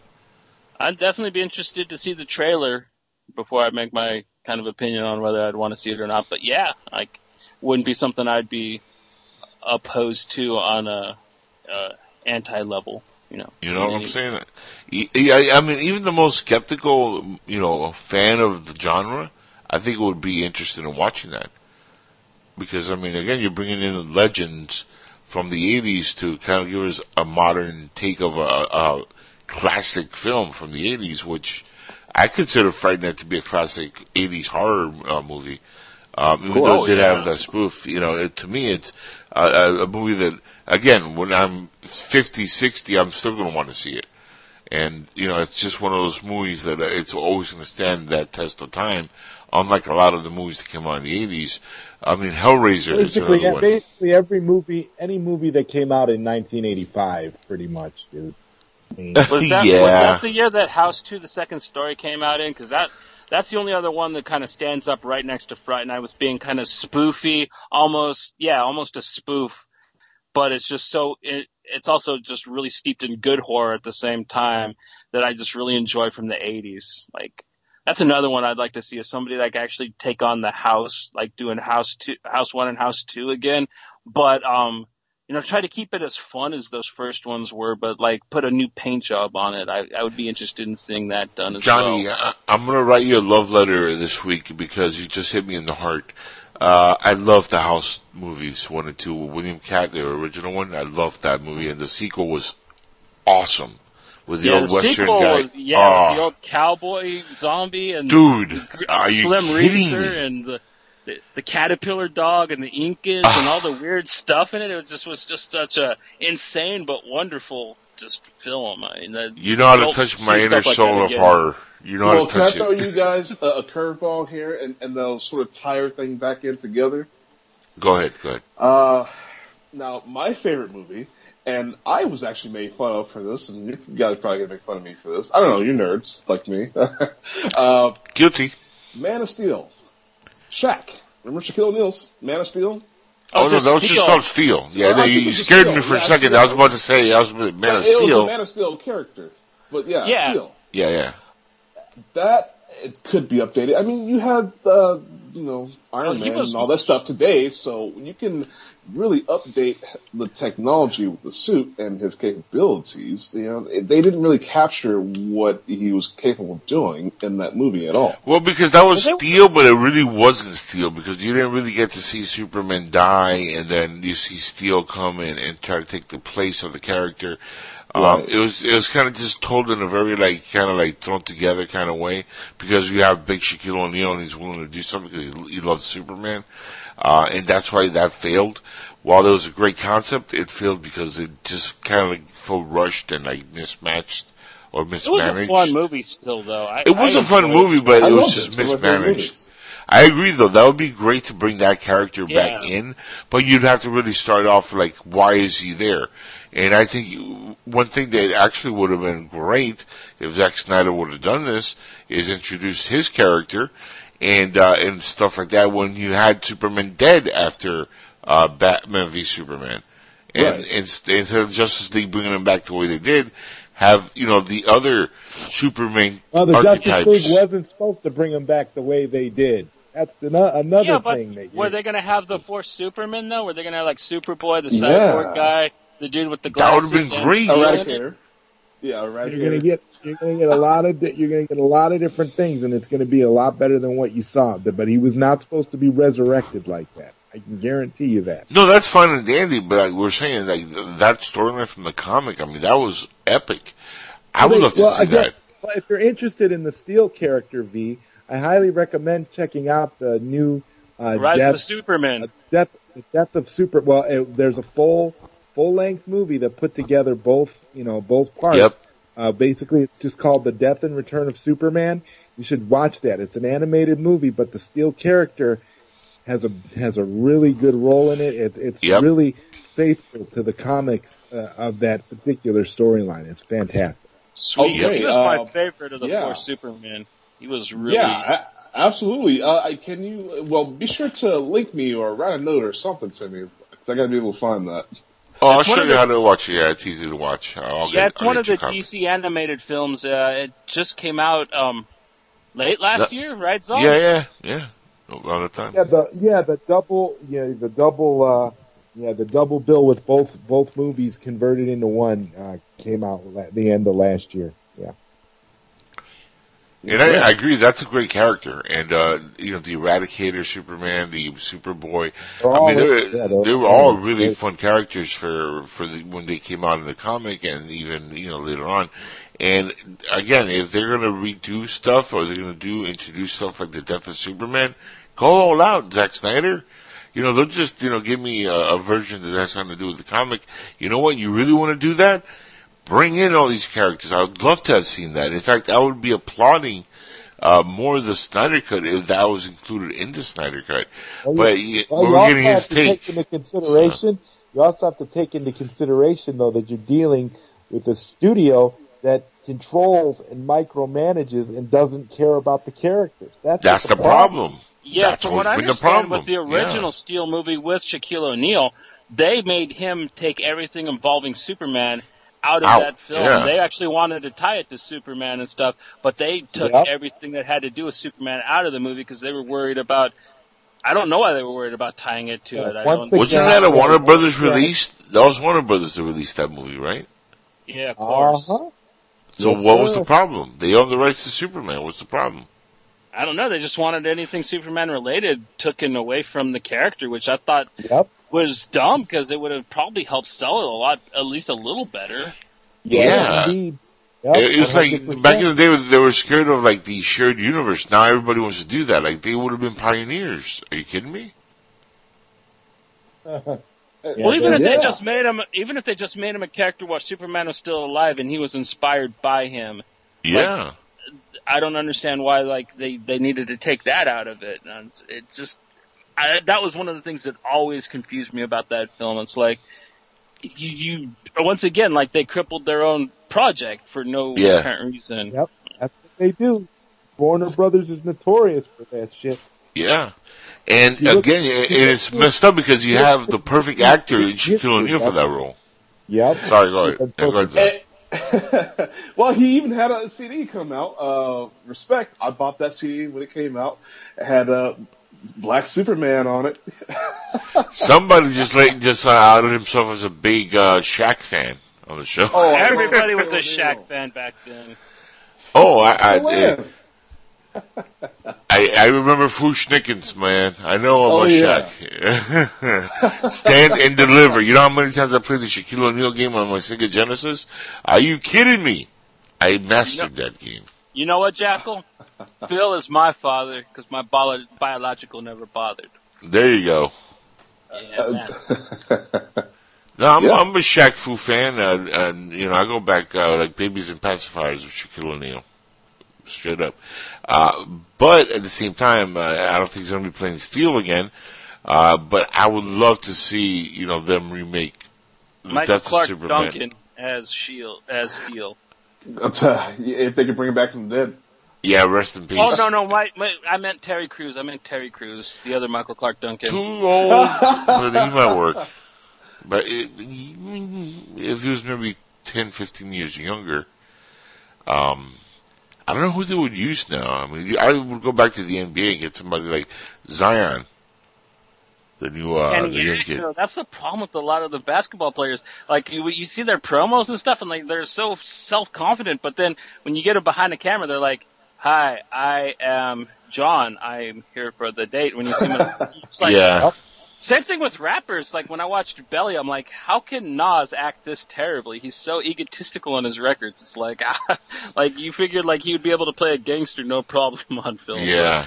yeah. Basketball why- rappers for some reason. That's what made um, oh. Tupac such a great, you know, entertainer because he could rap and he could act, and he was great in both. In fact, I remember watching Siskel and Ebert back in the day when they reviewed Juice and you know Tupac's movies, and they were always like, "We don't know his music, but this guy's a phenomenal actor." And at one point, they were like, "He's going to win several Oscars." Because he's just amazing as an actor, Gridlock'd. They were like even saying that what a shame that he died when that came out because you could see the brilliance in his acting in that. Uh, gang related, which wasn't a good movie, but he was really good in. And, uh, you know, they were even praising his performance in, in that. And, you know, that was something that a lot of rappers all wanted to become actors after Tupac did it. And, uh, you know, Nas was never a good actor. He was never really, uh, somebody who should have gone into acting. But they were like, well, Tupac's dead. Who can we get now? Well, this is a really, uh, famous rapper. Let's get him. And he did Belly and then DMX tried to do acting. And I'm sorry, but you know, when you hear DMX, the way he raps is the way he talks. And Yes. it might work in one movie, but it, when you're doing it in multiple movies, he's just playing the same dude over and over again because only you can't escape that. him in was, Exactly. the only thing I ever saw him in was that Jet Li movie he did. that Romeo Ro- Must Ro- Die. Romeo Yeah. Must Die. Yeah, that's the only One of my thing I favorite movies. and after that, they, they saw him with Steven Seagal, and it's like, okay, it's the same guy doing a different name, but same character. I mean, when you see him, man, he's like, yeah, no, yeah, this is DMX. Like, that's how he sounds in real life. yeah, no, they said like what? Yeah, which is like- too bad because he's, he's another one of my favorite rappers that like I really wanted to enjoy him as an actor, but like yeah, he didn't deliver. Like the only one that like I think that really just I have a good time with every time I see him is Ice Cube. Ice Cube. Yeah, Ice Cube, of course. Which is funny. He he became famous for singing what uh, "F the Police," and then now he Yes. plays a cop in every other movie, which is kind of hysterical in itself. And don't forget Ice T does the same thing. Oh yeah, Yeah, Ice same- yeah. Yeah, he played a cop for years on um SVU too, which is Anybody I- I- named Ice became a cop later on. you know what I'm saying? except for Vanilla Ice. I've never seen him play a cop. Thank mm-hmm. God. we don't we don't mention Vanilla Ice on on this network, Johnny. That's, just kidding for you Vanilla Ice fans, all two of you out there. Just kidding. Yeah. No, I mean, pro- I'm pretty sure more of our people like Snow more than Vanilla Ice. They like they like baked Jamaicans more than because I would I like Snow better than Vanilla Ice personally because at least Snow was really good at being a fake Jamaican, unlike Vanilla Ice Yeah. that wasn't good at anything. well, you know what's funny about that, and this is it, it, it blew my mind when I actually saw this for myself. Uh, while everybody hates Vanilla Ice in public, his concerts always sell out. And I'm not talking about 50 people. I'm talking about he does 10,000, 15,000 people shows. I would go see him if he played near me just just for the novelty. What else are you gonna do like on Dude, a Wednesday night but when here's the- on here's the thing. in town? You go see. While You 20 years passed and, you know, you never heard anything like new after like 1994, he was still doing shows selling out. Oh, he And does people new will see him. stuff. He, he tried to do like that um, new metal stuff. He had a band like Limp Bizkit for Right. a while, and then But that like, was now years he does years a bunch later. of stuff with the Insane Clown Posse. Did he really do a bunch of stuff with ICP? Yeah, That's he's cool. friends with he's friends with them, so he's he's done a bunch of tracks with them. That's cool. I, I like Shaggy all I Two gotta Dope say uh, is Father don't and make Jay. fun of Bizkit. I'm still limping with Bizkit. I like their first Wow. album a lot, but after that, like I like Three Dollar Limp Bills, y'all, but after that they tried to get too soft, and I I, I didn't dig it. I'm more of like a ah type of guy. Once he started like wanting to be like the next Eminem, that's where he lost me, Fred Durst. Like after that, I was like, okay, you're. He just, was out before Eminem. Eminem wanted to be Fred Durst. I know, but then I- Eminem blew up, and then when Eminem blew up, and then Fred Durst was like, "Oh, okay, I'm gonna be more like Eminem," and he started doing more rapping and less of what made him famous. And I was like, "Just be you, man. Well, you gotta like start copying the other guy because no, he did his his, his Well, thing. You know, no. like It's not like he started rapping through his nose and got really annoying like Eminem sounds like. You still sound like Fred Durst. You're still like, yeah, yeah, I'm Fred Durst, yeah. You know, like, I did it for the nookie, yeah. Impressions uh, of the year. Thank you very much. yeah. the Nookie. That's a curse word. The Nookie. There you go. Well, he did So do you it can for the take that Nookie. cookie. Yeah, well, you know, and stick it up your. Oh! And then Master P came out. Oh yeah, the guy that wrote all his raps on the toilet, gonna make you go, uh Nah, nah, nah, nah. You know why I do nah, nah, nah, right? Because you have to flush the toilet. Yeah, there's no way you can't tell me wrote that song while he was pushing out a growler, man. I swear. Yeah, yeah. to The nah, nah, nah was like, bye. Thing down the toilet. J- jingling the toilet handle. yeah, exactly. Yeah, Nah, yeah, nah, nah, nah. Don't hear the, the jingling of the handle. Nah, nah, nah.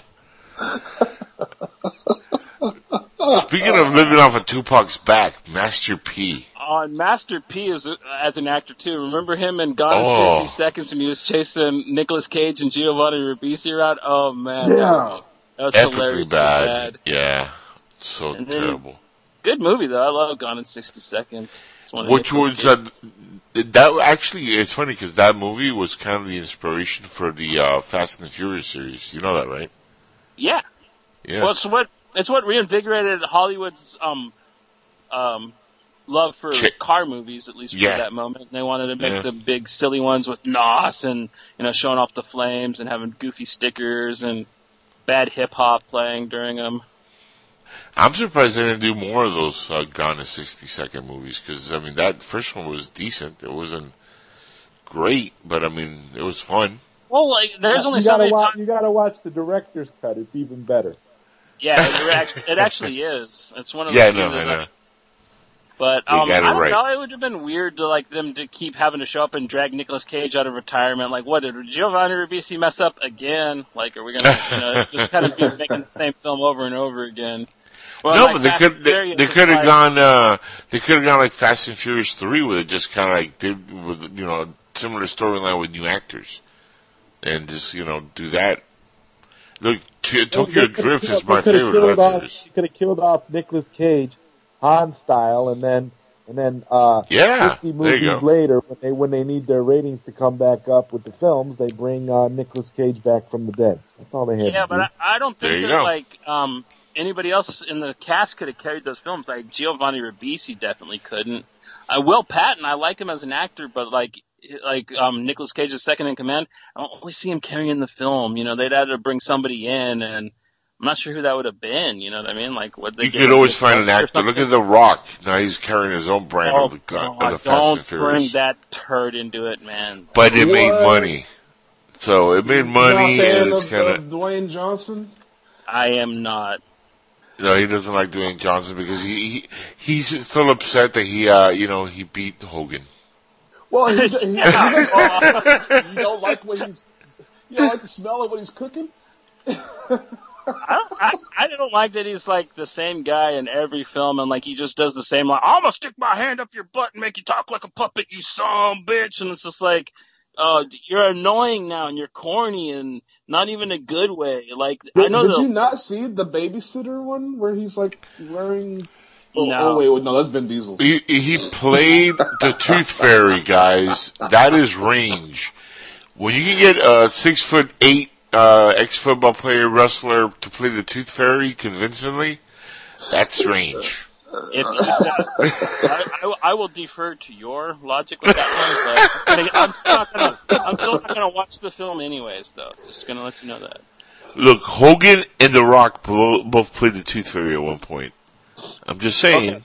I'm pretty sure. Rock did it better. Okay, I'm not going to yeah. fight with you on that. I'm pretty sure that you know the Rock definitely played it better than you know what, brother. I'm going to take that tooth and leave you a quarter because Hulkamania's running wild with the Tooth Fairy. You know, I'm pretty sure Rock is a lot more charming as a person, but I I don't know. I just don't enjoy. He's kind of just a bully all the time, and I don't know. he- It's the same problem I have with Will Smith. They they try to make these like jokes, and they just don't land with me personally. I, I don't get their humor. Just those two actors. Will reason. Smith lost me after uh, Enemy of the State. And Men in Black 1 and 2 were good, and then after that, it's like, a lot of his movies became like, what? I would say like yeah, after um, Men in Black two, and then I like Yeah. Suicide Squad, but not really him in it. But Yeah. he was he wasn't terrible.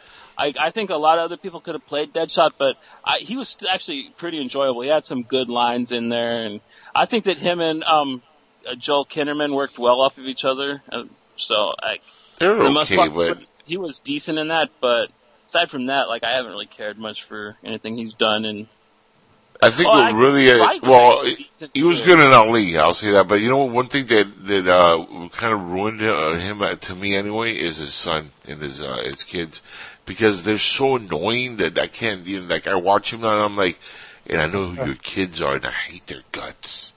Well, the problem with his kids are that he forced them upon us. It would have been one I thing know. he just tried to let them build their own um careers, but like he was just so like, no, you gotta like my kids because you like me, and it's like that's not how it works, though. We have to decide for ourselves if we think they're as And good as then you are.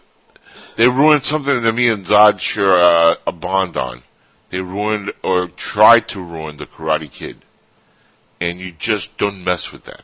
That's that's sacred. And Well, how- a- as we're, as we're seeing though, as we're seeing though, the Karate Kid has, you know, has rebounded from that shit. so we're good. Yeah.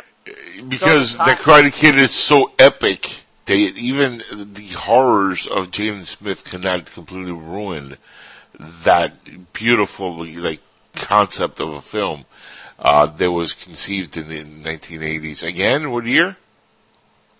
84, I believe. That those two years, 84, 85, and- actually three years, 84, 85, 86, produced some of the best, uh, you know, movies for our generation ever. And that Karate Kid movie, Yeah, 'cause I know that it took place. Actually, yeah, I want to say maybe 85 or 86 because Karate Kid Part 2 came out in 87. Yeah, yeah. I think it was 85. I'm going to look that up. But, I mean, those movies, uh, I mean, it, no, it came out in 84. It was like mid 84. Uh, but, uh, still, it became a huge hit. It had a cult following. But to us growing up, those were our movies, you know, and when they are going to update something, there's a right way and a wrong way of doing something. Cobra Kai did it beautifully. I, mean, just I feel have. bad for Jackie Chan for having to be in that Karate But Kid. see, I know. The thing, is, he was, the thing is, Jackie Chan was good in it, and if Yeah. they would have called it Kung Fu Kid, I don't really think I would have had any issues with it. And had a different So- actor as uh, the kid. I, They were doing Kung Fu in it all the whole time anyway. That's another thing. It wasn't doing karate. As a martial artist fanatic myself, when I sit there and I'm like, this is not karate. I took Taekwondo karate for six years. I know karate. This yeah. is Jackie Kung Fu. Chan does Wing Chun. Yeah. Yeah. different form. Like karate is Japanese boxing, basically just a kind of a goofy Americanized With name for it that was Yeah. picked up by the army after World War II. Correct. And uh, that's why it works well for the Karate Kid because even Mr. Miyagi is from where? Japan, where karate Yeah. originated from, and then the Americans took it and and mixed it with kickboxing and but karate itself is more of a Japanese thing. Kung Fu comes from China. And Bruce Lee was a Kung Fu master. Okay, he did Kung Fu. And that's why he created Jeet Kune Do, uh, based off of Kung Fu and the other martial arts that he incorporated into it, which included karate and all the other martial arts. I took Taekwondo karate. Uh, so my karate was completely different than Jeet Kune Do, which was what Bruce Lee did. Uh, it was more Americanized karate. So there is a difference even between the American karate and Japanese karate. When you watch the Karate Kid, they invented like the crane kick. That wasn't a real kick, by the way. That was invented for the movie. But they took that from actual old Japanese uh, you know, meditating, uh, you know, style that they did back in Japan. So it had its roots in meditation, had its roots in mythology of Japan. They incorporated into the modern movie back then, which was the Karate Kid. But again, it all had a, a base origin in Okinawa, in Japan. It was true to like the origin of what karate was before American Americanized and brought Well, it well over the to the problem it was was um, what I understand when Jackie Chan signed his contract, they um, he wasn't going to work on it if it was called Karate Kid because he Right. doesn't do karate and and they Correct. promised him up and down and like the film was actually never supposed to be called that until it actually was came out and was called that, which I don't understand how they were Well, able to get did away you want to know that. something funny, Johnny? In every other part of the world, the movie is called Kung, Fu. Kid. Only Yeah. in the United States, even the title card in other countries is Kung Fu Kid. The only place it's called Karate is here in the United States.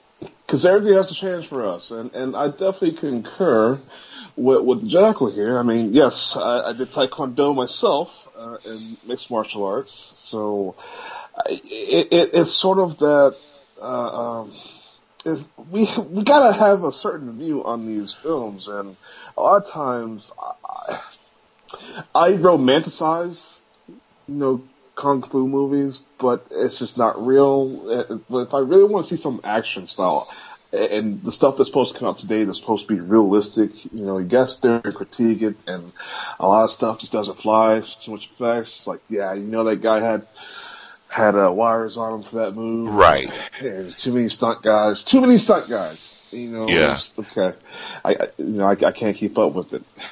Well, I love Jackie Chan for that particular reason, even though it's kung fu, but he, he does his own stunts and, you know, a lot of times, most of the time, almost 99% of the time, he had no wires. Like, he was literally jumping up and down and like, there's, and, and Rumble in the Bronx is a scene, it was a very easy scene. He's jumping from one part of the, uh, ship, or from a bridge to a ship or something like that, and he broke his ankle.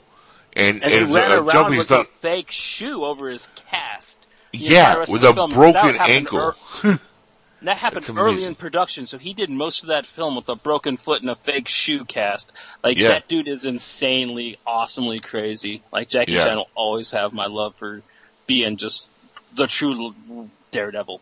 Don't get me wrong, I love Kung Fu, I love the martial arts, I love Kung Fu movies, I grew up on that stuff also, but I know the difference between Kung Fu and Karate, and I know like, and that's why the, the Karate Kid was such a like, a, you know, a special movie because I know what they were going for, and they kept it as true as possible. In fact, the guy who does the refereeing at the end in the movie, he is the, one of the main teachers uh, of uh, of the karate in the film because you know Pat Morita, Ralph Macchio, you know these guys didn't know karate.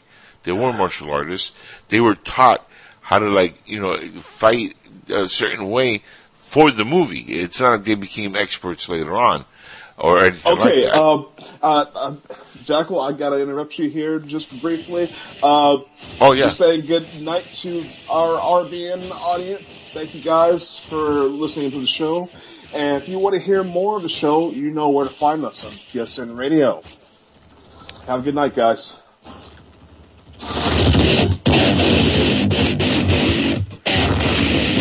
Rock and roll on the Roundtable Show. Alright. There you go. Um, yeah, we're almost at the uh, one o'clock hour here, which is uh, pretty epic. Yeah, I'm sorry guys, but I, I gotta get going too. I gotta be up real early in the morning Yeah. tomorrow. Yeah. Um, so let's uh, let's wrap it up. I mean, this has been a fun show. Even uh, you know, Zod getting upset at me. I'm sorry, Snyder Cut fans. Suck it, Snyder Cut fans. You guys got your movie. Deal with it. I really hope it comes out, honestly, just for Zod Ryder. It means so much to my friend that Yes. I really hope Warner Brothers gets off their ass and puts this damn thing out just just for him. I don't care about the rest of you. In fact, this is how much I care about that. I went out of my way and I put hashtag release the Snyder Cut on the official Zod Ryder banner on iTunes because I know it meant that much to my friend. And I thought we had lost him forever, and I was like, you know what? I'm gonna do this for our friend in case we never hear from him again. Well, it's it's it's it's a beautiful thing, and I just and I thank you very much, guys, and I just and I hope it happens. I hope it does for you too, man. Like honestly, and after you watch it, let me know how it is because I'm never gonna see it. There you go. All right. Well, on that on that note, I will uh, I will talk to you guys. I will talk to you guys later. We'll talk to everybody later. We'll be back next week, guys, on the uh, Roundtable Show on psn-radio.com. And uh, if you like what you heard, come back and join us at 10 p.m. till midnight. And then one, of course, simulcast with our good friend uh, V from the Hardcore The Red Pill Show. And that's again, V, drop the uh, link uh, for everybody listening. Well, it's the Red Pill Hardcore radio show. Right. Well, And I'm well, dyslexic, I'm sorry. Just go to uh, republicbroadcastingnetwork.org and you'll find all my shows there. I've got a couple shows there. Johnny, you want to plug uh, what you have coming up uh, soon here uh, also, or? Well, I have a brand new episode of Nerds from the Underground that just aired um, today. It's called History is Cool. We talk about the comics Gideon Falls by Jeff Lemire and These Savage Shores by Ram V. Um, Gideon um, Falls is posted uh, is published by Image Comics, and Vault puts out These Savage Shores. Very amazing comics. Me and my buddy Nalo, we go in deep. We have a good time, have a good talk, and um, I think if you're looking for good, fun, independent comics to read, you might want to check my show out and maybe check these books out. There you go. Zod, uh, I know you have a, a big show coming up on Tuesday. Yes, on Tuesday I'm going to be interviewing Victor Koo, who won the uh, uh, Zack Snyder's Justice League poster contest, um, and he's gonna he's gonna get to meet Zack Snyder, and he won a yeah he's actually gonna get a trip on the set when Zack Snyder gets a chance to film these additional scenes that he wants to film for the movie. That's actually pretty cool. Wow, that's pretty. yeah. So- That's so pretty interviewing cool him- for Victor Koo. Yeah, that's cool stuff. No, for anybody who's a fan, I mean, even I would like to meet Zack Snyder. I have nothing against the guy. He's a director, you know. I was making a play because of the guy's name, Victor Koo. That's pretty cool. Oh yeah, yeah, gotcha. I gotcha. yeah. Yes, he's a he's a cool dude, and he's a very very talented artist. The poster posters. That's I'd cool. like to meet him and tell him, don't listen to the haters, man. Sucker Punch was awesome. There you go. And uh, myself on Jackal's Head on Sunday uh, coming up. I have Dave Emmons on the second hour. He's going to uh, join the show. He was on last year in October. And uh, epic dude, really great uh, interviewee. And uh, he's going to be on, on the second hour at 11. The first hour, we're going to have uh, returning to the show my friend Trustee, who hasn't been on for 10 years on podcast. And he's going to join me and Brandon on uh, the uh, Inside Jackal's Head. And uh, we're going to get an update. He's oh, he's over in Boston where they've been really hit hard with the corona. So uh, he's staying indoors, and uh, I, I you know look forward to hearing from him. Plus, I want to also say that we're going to have a return of Kaiser and uh, Kaiser's Castle uh, on the uh, show, which is going to be awesome. He's always uh, fun to have on for his segment on there. Uh, so join me on Sunday nights at psn-radio.com and uh, for Inside the Jackal's Head. And, of course, I gotta mention Oscar Benjamin coming uh, back this weekend, the Compassionate Wolf. He's gonna be on on uh, Saturday morning. Sometime we're gonna announce that in the next uh, day or so. And uh, quick shout outs to our good friend Jaffe Ryder. Interesting cast of uh, pirates on that network. But anyway, guys, that's the end. Uh, we're gonna be back next week. Take care, everybody. Peace.